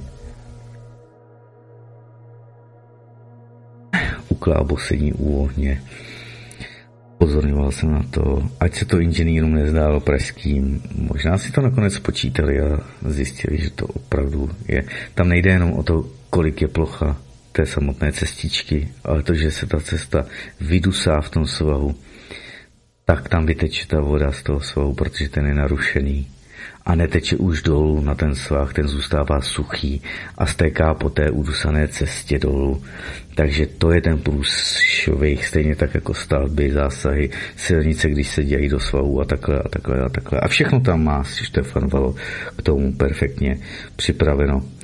Ale je to tak jednoduché a tak levné řešení, že ať s tím sil panely OSN a procestoval s těmito informacemi a dával to v šanc lidem po celém světě, tak jistě chápete, protože je to levný a účinný, tak na to všichni, nevím, jak to říct slušně, úplně na to serou, no, tak to vykýpněte, nebo řekněte, že jsem zprosták, ale to zkrátka není možný, protože tady se neustále bavíme vlastně o lidech, lidstvo, lidstvo, lidstvo, lidstvo, lidstvo, lidstvo. Lidstvo je zase oblbováno Kdybyste viděli každý den mě na očích, jak se chovají, ať už to je palmový olej, že ano, koukněte se na eh, český dokument Zelená poušť o palmovém oleji, jak se tam chovají k orangutárům, jak je tam zabíjejí a tak dále. Podívejte se, puste si, já nevím, na Anima Planet, kdo máte kabelovku, puste si tam něco o tigrech a takhle, puste si tam mm, boj o záchranu verlip, proč Japonci potřebují zabít ročně tisíc, tisíc verlip. To mi Okamura to řekl hezky, protože se živí tím arktickým nebo antarktickým planktonem a to je bio, bio, bio a super maso, takže se to těží zabíjejí se stovky, stovky verlip, 900 a něco kusů je plejtváků šedých a dalších plejtvákovec šedý a, a ty další. Takže ohromné množství každý rok ani se to nestačí obnovovat a Japonci za to platí drahý prachy v drahých restauracích, aby si dopřáli bio maso. Tak takhle to je. Ne žádný vědecký výzkum. Na vědecký výzkum přece to pochopí snad i idiot, když není zaplacený, aby to nechápal, že 900 vedli ročně na nějaký výzkum. Abyste je dali. Je chtěli zkoumat. Ale oni se rovnou na těch lidích balej, porcujou balej, mrazí se to a další lidi to odvážejí na japonské ostrovy. A samozřejmě, když si zmeci zaplatějí, tak si to doveze i jinam, nejenom na japonské ostrovy. Takhle to zkrátka je. Takže i ten palmový olej, proti tomu už se zvedla kritika a hřev je dostatečně silný, tak ty zase máte avokádo. Vzpomeňte si před pár lety, když Andrej Bureš potřeboval prosadit se svými kamarády a s těmi, kdo ho platí a dosadili do politiky, protože nevěřte tomu, že on je mega superman v podnikání. Není schopný uřídit ani auto na tož, na tož firmu, na tož stát. Takže takhle se to má a bylo potřeba tady protlačit zase řepkový olej. Protože je to svinstvo jako svině. Už pochopilo dost lidí, že ano, žlutá smrt, dokumenty, koukněte se na to. To všechno máte před očima. 80% hmyzu vymírá v Evropě. tím souvisí i vymírání, obrovské vymírání drobného ptactva. Všechno, co je na to navázáno, díky sajrajtům, díky e, jsou i kolapsy čelstev, že ano, nejen v Americe, nebo jako v severních, ve Spojených státech amerických, ale i v evropské, nebo na evropském území, protože se tady dělají monokulturní plantáže, to je neuvěřitelný. Příroda je přece rozmanitá, ta včelka, když někam dolítne, tak na 100 metrech v radiusu tam má desítky a desítky druhů. E, rostlina z nich sbírá pil a tady pak je nasazená na nějakou řepku, která je ještě stříkána, Bůh ví co. Ale já jsem chtěl zdůraznit, byla obrovská reklamní kampaň, kde, o, o, už to říkám zase po několikáté, nekupujte to, nekupujte to, zjistěte si o tom něco a nekupujte to a nepodporujte to tuhle tu žlutou smrt. Zase, každý proto můžete něco udělat. Neudělá proto Babiš, neudělá proto Evropská unie, ani globalisté proto neudělají ani ně. Jediné, co, jediný, kdo proto může to udělat, jste vy sami. Nikdo jiný. Budete studovat ty, to složení těch výrobků. Budete se omezovat, protože stejně budou drahý. A dražší a dražší a dražší. Je to jenom na vás. Na každém z vás, z nás, mě nevýjímaje. Musíte číst to složení, musíte si o tom zjistit, jestli chcete do sebe spát aspartám, jestli umělý sladidla, jestli umělý konzervanty, jestli do sebe chcete spát glutamát sodný, Dneska se tomu říká ušinák, zjistěte si to. Dneska tomu říkají kvasnicový výtažek a extrakt kvasnic a ta, takové to, a nebo se tam řekne, jen, napíše jenom kořenící přípravek. Už se tam ani nepíše to E621, že to je svinstvo. Aby to skryli. Vy to musíte rozklíčovat. Ten obchodník to neudělá. On chce jenom vaše prachy a jestli potom chcípnete za rok, za deset, nebo nebudete mít děti, nebo budete mít rakovinu, jemu je to uzádele, on chce vydělat tady a teď. Chápejte to. Takhle je postavený ten zvrácený systém. V OSN se říká o tom, nebo mluví o tom, že nahradíme potraviny eh, v potravě hovězí dobytek červíkama nebo tím mizem a bude to řešení pro miliardy dalších to obyvatel. A nebo se konečně vrátíme k zodpovědnosti a uvědomíme si, píše Petr Staněk, že se nemůžeme bezbřež, bře, bezbřehosti rozmnožovat.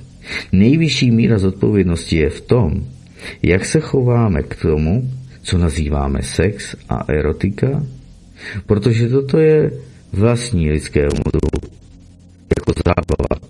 Ale to neznamená, že počet polozených dětí je výsledkem zábavy bez jakékoliv kontroly. Míra zodpovědnosti vůči podmínkám života vlastních potomků je klíčovým fenoménem. Pokud někdo hovoří o tom, že klesající počet lidí v produktivním věku ohrozí současné penzijní systémy, stačí si představit desítky miliard na zbraně mediální kampaně, projekty, které jsou nesmyslné a to, co je hybatelem této společnosti typu celebrita na pláži. Základním problémem není depopulační projekt, ale architektura dnesní společnosti, založené na vlastnictví, ovládání, kořistnictví a nezodpovědnosti. A nemůžeme se pak divit, že v některých zemích vznikají úvahy o jiném konceptu společnosti, založeném na jiných principech, jiných bezpečnostních protokolech, jako například koncept, který rozvíjí skupina okolo profesora Chrise Lásla na Stanfordské univerzitě. Vychází z toho, že se musíme vrátit k bezpečnostním protokolům rostlinné říše, tedy ke spolupráci, komunikaci a empatii. Příroda vstyčila varovný prst a řekla, že tento druh společenského vývoje, ten, co máme dnes, je slepou uličkou. Musíme přesměrovat všechny svoje snahy na dosažení situace, kdy společnost bude skutečně založená na zodpovědnosti jednotlivce vůči sobě samému, společnosti, ve které žije a zodpovědnosti vůči přírodě, kteréhož je součástí a ne vládce. Poznání musí být zaměřeno na to, aby jsme poznali sami sebe, své schopnosti a možnosti, principy společnosti, ve které žijeme a tak dále. Třídění informací o našem organismu probíhá podle etických, morálních a mravních principů, vytvářejících kód třídění informací v neurálních synapsích. Zodpovědnost vůči přírodnímu prostředí je formou pochopení, poznání a respektování přírodního prostředí. Tak máme před sebou možnost vytvořit společnost, která žije v harmonii s přírodním to prostředím, ale dosahuje i harmonie ve svém vlastním vnitřním členění. A v takovémto případě nemusíme hovořit o depopulačních projektech, konspiračních to teoriích, o tom, že některé skupiny chtějí ovládnout planetu, jiné jsou spojené s mimozemšťany a tak podobně. Musí být důkazem naší rozumnosti a toho, proč sami sebe nazýváme hopo, homo sapiens sapiens, člověk rozumný rozumný. A nebo jsme tento název dostali nějak v omylem a patříme spíše mezi homo debilicus, který podřeže vlastní větev, na které sedí, a potom se diví, když padá z výšky 30 metrů na tvrdou zem. A ono by to bylo ráno ještě větší. Budete litovat toho homo debilicuse, který se roztřískal který si roztřískal svůj organismus o pevnou zem? Protože si podřezal větev, na které sedí. A podpořil tak strom v jeho ztrátě a uvědomil si, že zdravý strom bude mít pevné větve a na těchto větvích pevných může žít homo sapiens další statisíce let. Zkusme se zamyslet nad tím, zda je rizikem depopulační projekt nebo hloupost a debilita dnešní společnosti. To bylo delší, delší, delší zamýšlení Petra Staněka, za což mu děkuji. Vy samozřejmě zhruba tak jednou za měsíc, za šest týdnů to můžete u Petra Budeše, zatím na YouTube, na kanalizaci YouTube, dokovat mu to taky nezaříznou, tak to můžete sledovat. Eh, Petra Staněka. Já, hele, to je dobrý. To si dáme ještě. Počkej, já se napiji. Něco vám tam pustím krátkého. Jo, to je dobrý, to je dobrý. Tady máme ještě další pak články, to si necháme na druhé pokračování. Já věděl, že když tady zalistuji, že, že, že, že samozřejmě najdu tady spoustu dalších věcí. Ještě tady bylo někde, ale to bylo asi už v minulém čísle v říjnovém, o tom městě někde v Indii, nebo kde to bylo?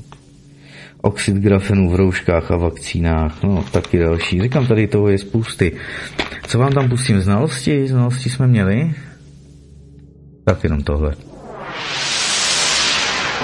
Pravda, na hradě Čín. Neskreslené informování veřejnosti stranící vám. Má vláda lidé se k tobě navrátila. Pravidelné informování veřejnosti o událostech zahraničí, které mají přímý dopad na naši společnost a jsou ignorované mainstreamovými médii.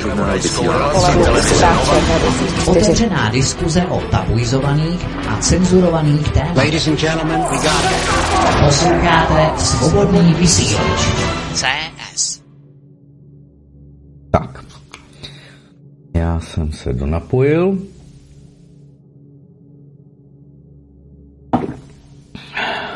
Pozitivní události z domova i ze světa, světlé zprávy.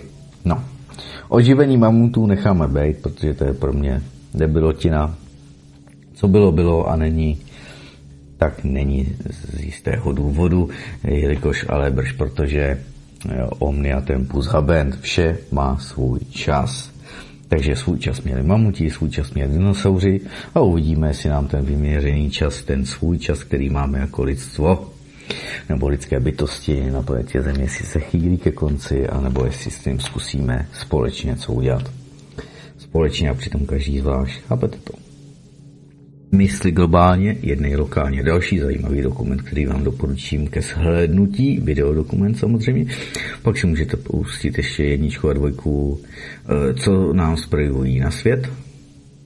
Třeba další otrava, ano, kill engineering, alias přece e, konspirační teorie chemtrails za letadly, že ano. Je jedno, že to letadlo má dva motory a jsou za ním čtyři čáry. No, to je přece normální, že se to vypíná na hranicích, to je přece taky normální. A že v těch 8 až 10 kilometrech nebo 12, kam dneska lítají dopravní a nebo i nákladní letadla, že tam je furt nějakých těch minus 30 až minus 40, někde až minus 50, takže by ty čáry neměly být rozdílné a tak dále. Ale to je jedno, to se zkrátka koukněte v tom filmu. Tak, plandémii tady máme, že ano, návštěvy muzea proti stresu z plandémie. S narušenou psychikou se v důsledku plandémie setkává mnoho lidí. V bruselské nemocnici zkoušeli léčit stres uměním. Na předpis tam pacienti dostanou například návštěvu muzea, galerie či jiné kulturní instituce. Novinka je zatím ve fázi tři, tříměsíčního pilotního programu, kteréhož cílem je obnovit mentální zdraví lidí se zhoršenou psychikou v důsledku pandémie. Vybraní pacienti Brum, Brugmanské nemocnice, jedné z největších v Bruselu, tak budou mít možnost eh, navštívit zadarmo celkem pět kulturních institucí. Citujeme. Je dokázáno, že umění prospívá duševnímu a fyzickému zdraví. Koronavirusová krize, která podporuje stres, vyhoření a další patologické stavy, potvrdila význam takovéhoto projektu. Konec citace. To uvedla tedy pro deník Le Echo, bruselská zastupkyně pro kulturu Delfín Huba. Inspirací Inspirací čerpali autoři z kanadského Quebecu, kde mohou předepisovat lékaři pacientům eh, až 50 návštěv muzeí a kulturních zařízení ročně. Výsledky pilotního programu v Belgii hodnotí, eh, vyhodnotí začátkem příštího roku, tedy už za pár týdnů, že ano. Pokud se experiment ukáže jako úspěšný, mohli by dostávat v budoucnosti umění na předpis například lidé trpící i vyhořením či jinými psychickými problémy. No, ono samozřejmě ty lockdowny, zavření nemocnic a tak dále, hospiců a důchod, domovů důchodců, to ničemu nepřispělo, jenom to všechno zhoršilo. Pak ty tlaky, kdy nebudeš nás moc vidět, když nebudeš očkovaná tak jestli mě nechcete vidět, nebo očkovaný, tak jestli mě nechcete vidět, tak to řekněte. Jestli je pro vás důležité, jestli budu očkovaný experimentální látkou nebo ne, když vy jste vystrašení. Já vím, je to těžký, no, v těch rodinách. Já, hodně těžký a na toto dilema máte, nějaký náhled. Připravte si něco, prosím vás. Na sobotu jsem to tady připravil. Moment, já to tady prokliknu. Sobotu 21 hodin až 23 hodin. Koukneme se na pandemii po 2000 letí. Končí už třetí část, abych vás dostal k těm pozitivním myšlenkám a zprávám. Eee, potřebuju radu. No. Jak se zachovat? Když eh, člověk řekne, že na to, aby viděl rodinu, musí na třetí kočkování, na třetí tečku, a my víme, že třetí nebude poslední, že ano, tak eh, a jestliže nedostane jedničku, pokud i v České republice jsou ta séra, ty šarže stejně dělány, jako to bylo v tom Chorvatsku a ještě někde, už si to provolalo ve dvou zemích, myslím i na Slovensku se to provalilo, tak možná těch zemí už je daleko více, zkrátka všechno to vyplouvá zase na světlo boží, tak jestliže ta osoba nedostane jedničku, tedy placebo, a dostane MR, mRNA sračkoidy s grafenem a se spike proteinama. Díky nátlaku rodiny si to ona nechá dát, tak co mám pak dělat já? Já si to teda dát nechám, ale jak se na to koukat v pohledu, jak bych to řekl, abych chránil sebe a svoji rodinu. Myslím opravdu chránil. I proti spike proteinu, i grafenu. A zase říkám, je to velice těžké. No. Daná osoba to udělala pro svoji rodinu, že by prý, že prý pro její psychické bezpečí a život je důležitý ten kontakt s tou rodinou, která to po ní vyžaduje, kočkování. A zase s ohledem na to, jak se k tomu má postavit Martin. No. Je to těžké a už týden mi to motá, dva týdny mi to tady motá hlavu, takže přemýšlím, jak z toho ven. Možná to nebude z toho ven, bude to možná 200 hoven a možná 300 hoven. No, zkrátka, mám v pasci. No. Beru to jako rozhodnutí v úvozovkách svobodné vůle dané osoby. Beru to, nic jsem s tím neudělal, ať jsem se snažil argumentovat, dokazovat, studie, všechno, prohlášení objevitelů toho vynálezce mRNA, vakcín, vynálezce PCR testů a dalších a dalších a dalších a nikam to nevedlo. Ten hlas za rodinou byl silnější, takže jak se k tomu já asi samozřejmě tuším, jak se k tomu musím postavit, ale mm, jak to je, nechce se mi to, no.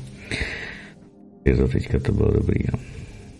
Takže i takovéto věci musíme řešit, no. A vím, že spousta lidí řešila druhou tečku, první tečku a teď budou řešit třetí tečku kvůli obavám ze ztráty zaměstnání, protože jsou v těch dluhových pastích, protože je doma starý mlátí, a nebo stará se chová jako hovado. Krátka ty lidé zase nemohou jsou tímhle tím systémem, že to budou snášet, to příkoří a jak domácího násilí, stresů v domácnosti, aby se netrhli, aby ta jejich rodina mohla žít uh, po finanční stránce. Takže takhle to je, je to hodně těžké, hodně těžké a je to svinstvo. No, ale takový je život, no. Jsou to neustále zkoušky pro nás. Takže nakonec se s tím Martin stejně bude muset poradit sám se sebou. Že jo? Ale to bylo takové přiznání, abyste věděli, že se to fakt dotýká každýho. No. Nové květinové louky v Praze. Intenzivní způsob zemědělství, zahušťování měst, ale i jednotvárnost veřejné zeleně, což mě sejří obrovsky, způsobují úbytek hmyzu nejenom ve městech. V Praze se to po novém snaží změnit projektem Praha kvete, za kterým stojí entomologové z fakulty životního prostředí České zemědělské univerzity. Doteď vytvořili květinové louky už na 20 místech hlavního města České republiky a do budoucnosti plánují i další. Městskou dnes často tvoří plochy s nakrátko stříženým trávníkem, což je však biologicky chudé prostředí, které opilovačům nenabízí mnoho potravy. Pomohou tak změnit tedy nebo spíše zamezit dalšímu poklesu rozmanitosti hmyzu, mohou přitom právě obyčejné louky květinové, které se nebudou sekat často. Kvetoucí rostliny sem přilákají nejrůznější motýly, včelky a i jiné druhy hmyzu. Entomologové eh, použili na založení luk speciální osivo skladující se především nebo skládající se především tedy z rostlinných druhů, které jsou pro Prahu a její okolí jako například hej, přestaň, dobrý. A teď budu překládat české názvy ze slovenštiny do češtiny. Tak to bude prča, dámy a pánové. teď to jsem si ani nepřičet. Takže jdeme na ostro. Tak to bude sranda. Eh, Nevedza lučná, Margaretka bílá a šalvě přeslenitá. Nevedza lučná, to fakt nevím, co je, a margaretka bílá taky nevím, co to je. Možností, jak mohou zájemcové přiložit ruku k dílu, je hned několik. Lidé mohou s pomocí entomologů, tedy a jejich rad, sami založit květinové louky, či už na vlastním pozemku, anebo jako součást komunitní zahrady, anebo například školy, školky. Mimo osiva získají i návod, jak, jak se o louku starat, a citujeme, nejvhodnější doba na založení květinové louky je v září a v říjnu. Stačí i malé plochy od 10 metrů čtverečních, uvedl vedoucí projektu Filip Harabiš. Ti, kteří rádi tráví v přírodě více času a pozorují politující hmyz, mohou pomoci s monitoringem. Do, do aplikace nějaká i-naturalis vyfotí a vyplní údaje o místě nebo času nálezu hmyzu a díky tomu entomologové získají větší přehled o vyskytujících se druzích. Tak, co tady máme? Aplikace na socializaci ne, neslyšících, oživení španělského venkova, omezení odlesťování planety a nový přírůstek UNESCO. To jsou další články od paní Holubové. Ty pozitivní zprávy, kolik máme? Máme tolik a Pavel píše, takže už je nachystaný. Oživení španělského ne, máme si omezení odlesňování planety, to stihneme za pět minut. Exotické dřeviny mizící z dešných pralesů může v průmyslu nahradit prý materiál zvaný pyrus. S alternativou dřeva střícnou k životnímu prostředí přišel student udržitelného designu a integrativní biologie Gabe Tavas z Univerzity v Illinois. Dřevo se skládá ze dvou základních složek celulózy a lagninu. Mimo rostlin však celulózu produkují i některé bakterie, jako například gluconacetobacter xylinus, využívaný na výrobu kvášených nápojů, mezi které patří i populární kombucha, asi myslí kombuchu? Kombucha? Nevím. Bakterie umístěné do jakékoliv tekutiny tvoří za pomoci vzduchu a cukru na hladině vrstvu celulózy. Gabe Tavas eh, ve svém výzkumu zjistil, že celulózu může sezbírat, vláka zmíchat, smíchat tedy do rovnoměrné struktury a umístit do gelu zřas. Po vysychání nebo při vysychání gelu materiál stvrdne a mechanickým lisem se pak vytvaruje do ploché struktury s vlastnostmi dřeva. Výsledný materiál je možné opracovat stejným způsobem jako dřevo, a to úplně ekologicky a bez použití toxických chemikálií. Terasová firma s názvem Pyros, P-Y-R-O-S, už prodává alternativní dřevěné štěpky i počálky, šperky, pardon, i počálky. Jeho ambicí je ale výroba nábytku a stavebního materiálu. Když říká, naší hlavní prioritou je výroba pyrusů v rozmanitých podobách, vstřícných životnímu prostředí, které splní požadavky spotřebitelů a budou komerčně dostupné, uvádí Tavas na své stránce. Takže takhle se to má. A novým přírůstkem UNESCO víc než 700 km čtverečních velká tedy rezervace nazvaná Evropská Amazonie je po novém na mezinárodním seznamu UNESCO.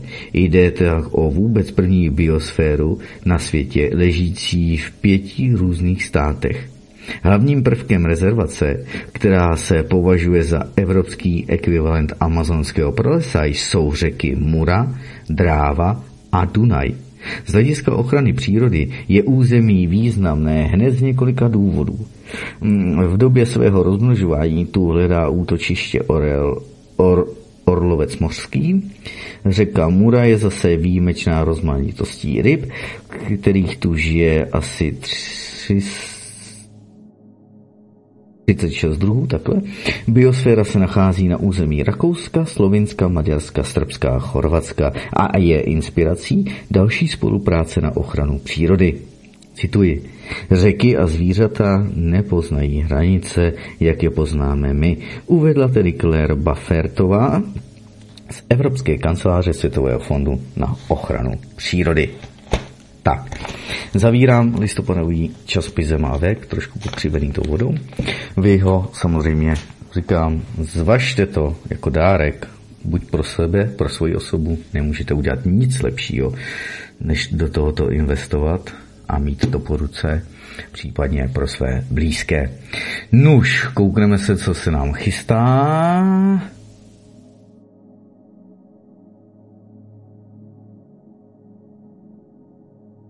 Chystá se nám to, že prý někdo má problém s počítačem,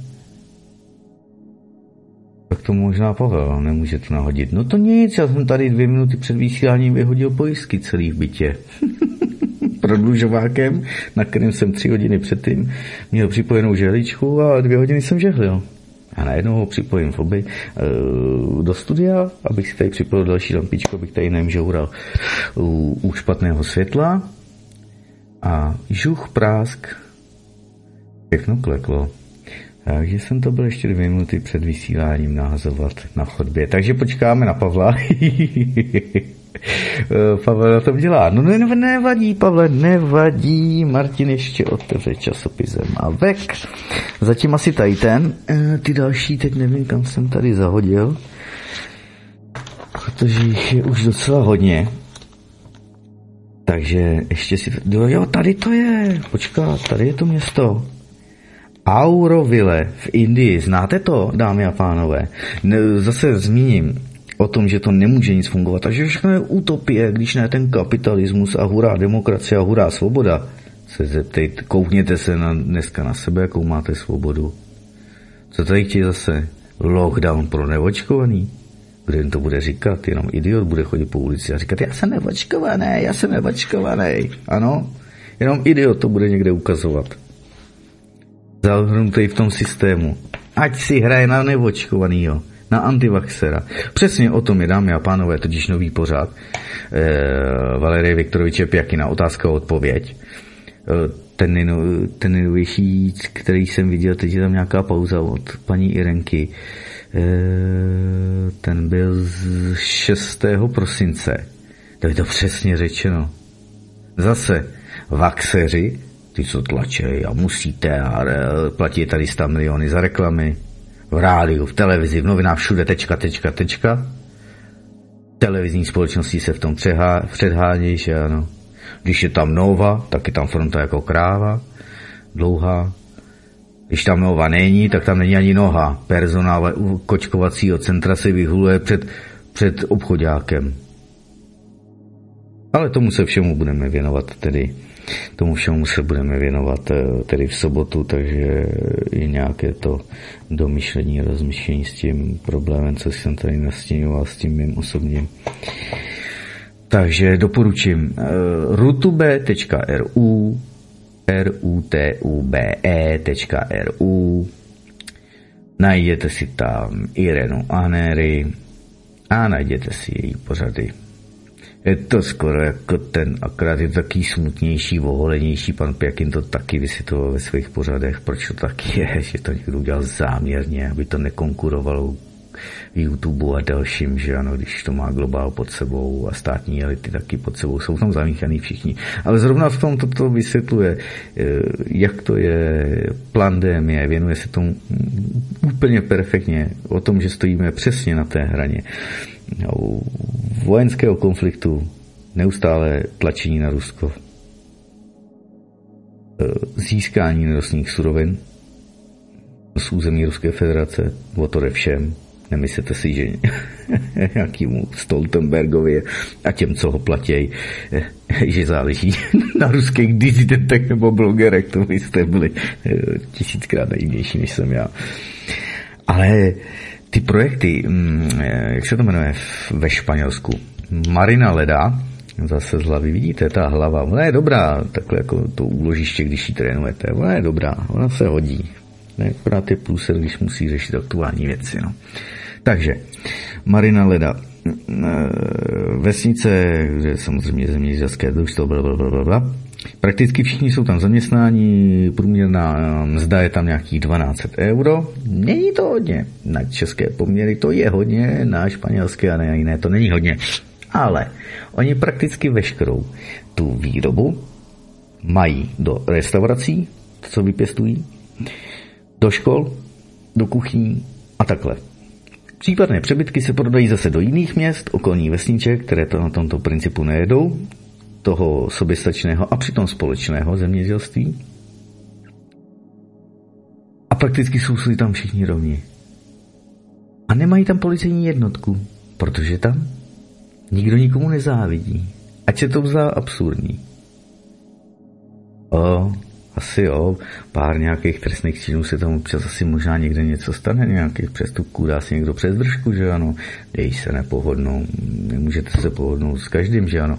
Takhle to je, ale třeba z Auroville s dvěma L v Indii Vladimír Liška o tom píše, jsou tady krásné fotky toho, to, to, toho jejich tady toho chrámu, co tady je takové, to je jak nějaký lotosový květ se zlatou koulí, která je vytvořená zase z takových jakoby mm, parabol pozlacených. To je, je to jako krásný, jo. Takže tady Vladimír Liška o tom píše. Samozřejmě, že tady zase ta ty, nevím, jestli je to pana Lišky, nebo jestli je to Tiborova, největším živým tvorem planety je Gája, samotná Zem, která dýchá, pulzuje, mění se a v přirozených cyklech se ve velkých kataklizmatech očišťuje. Existují na ní místa, kde genius loci zanechává v naší duši mimořádné stopy.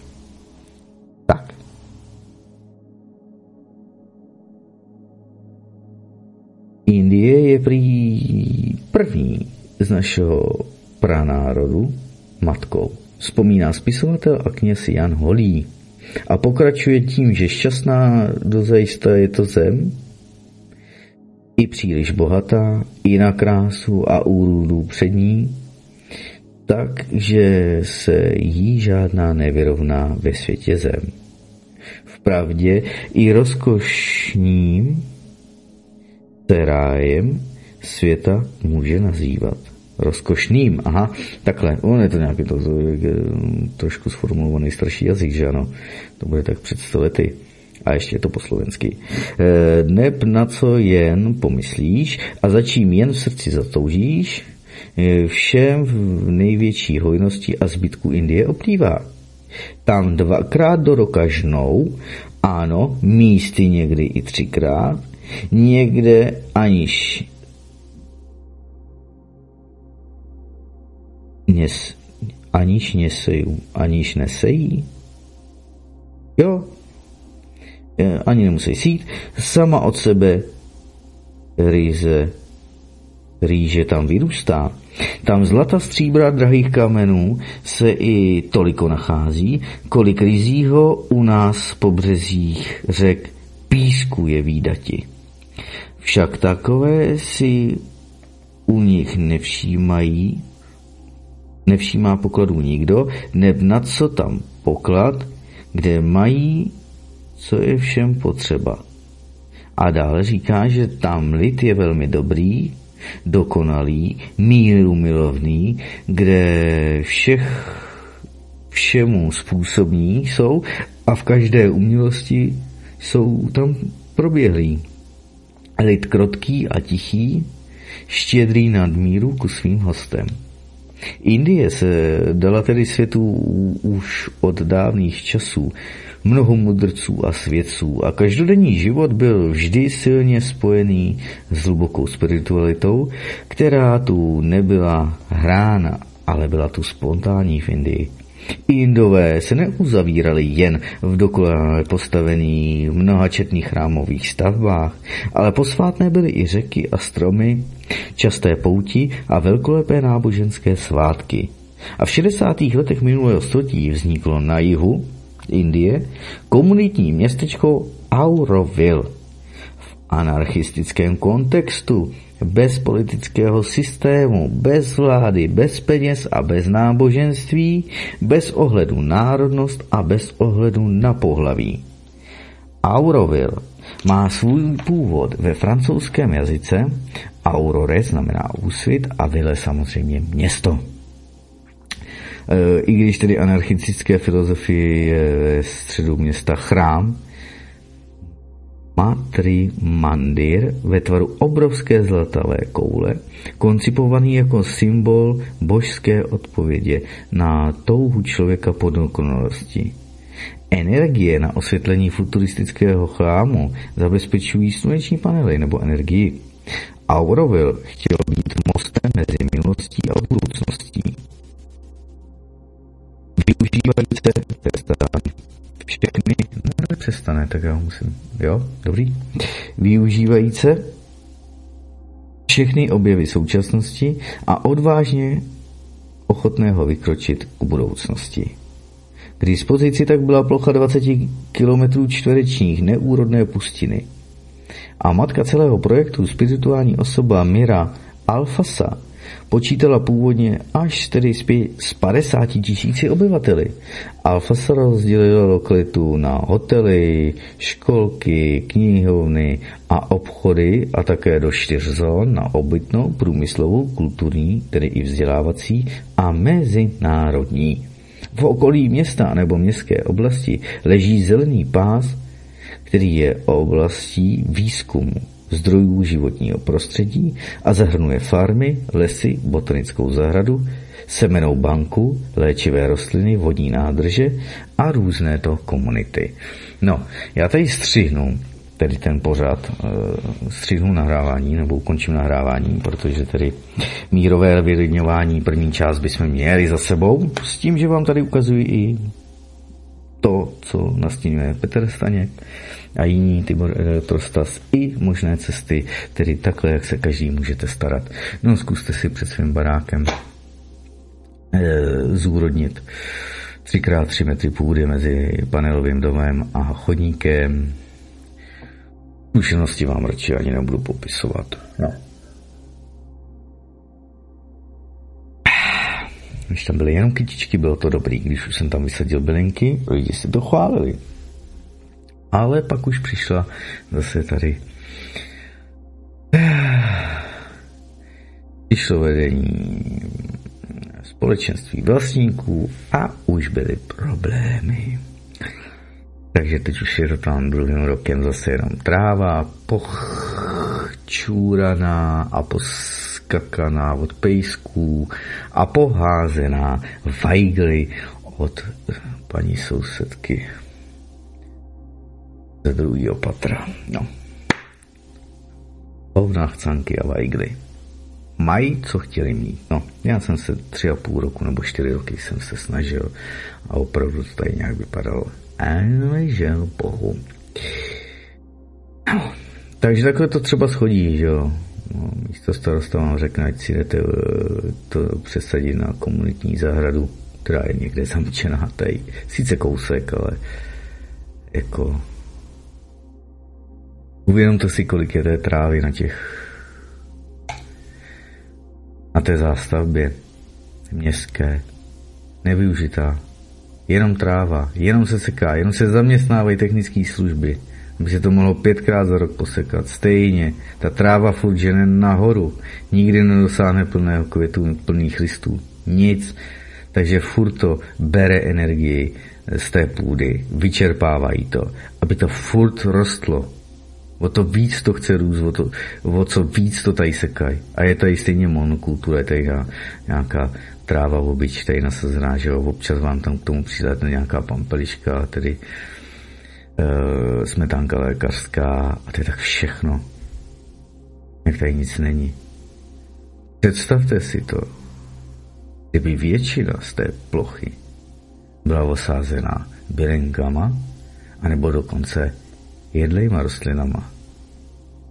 Jestli tam měli okurky, rajčata, rybíz, papriky. Bylo by to všude a nikdo by to nepotřeboval krást nikdo by to nepotřeboval ničit. Jenomže, co by prodávali? A kdyby jsme byli takhle svobodní, jak by nás mohli vlastnit? jsme nepotřebovali utrácet za nekvalitní jídlo, které k nám, a ze, ovoce a zeleninu, které k nám proudí v průměru 13 kilometrů. Ze Španělska, z Holandska, z Mároka. Chápete? Zase je to všechno navázané. Můj návod, jak bojovat proti přelidnění nebo proti svinstvu, kupte si kus úrodné půdy a zvelebujte ji, protože nikdo jiný to za vás neudělá. A taky se cvičte. Ve zbraních, ve střelivu, v sebeobraně a buďte připraveni nasadit svůj život za ochranu své rodiny, tím, že musíte být psychicky připraveni i na to, že v zájmu ochrany své rodiny i život případnému útočníkovi či útočníkům hodně stížíte nebo ukončíte. Svět je krutej a jinak to zatím není. No. Tak takhle to je. Uvidíme, co Pavel jak napíše.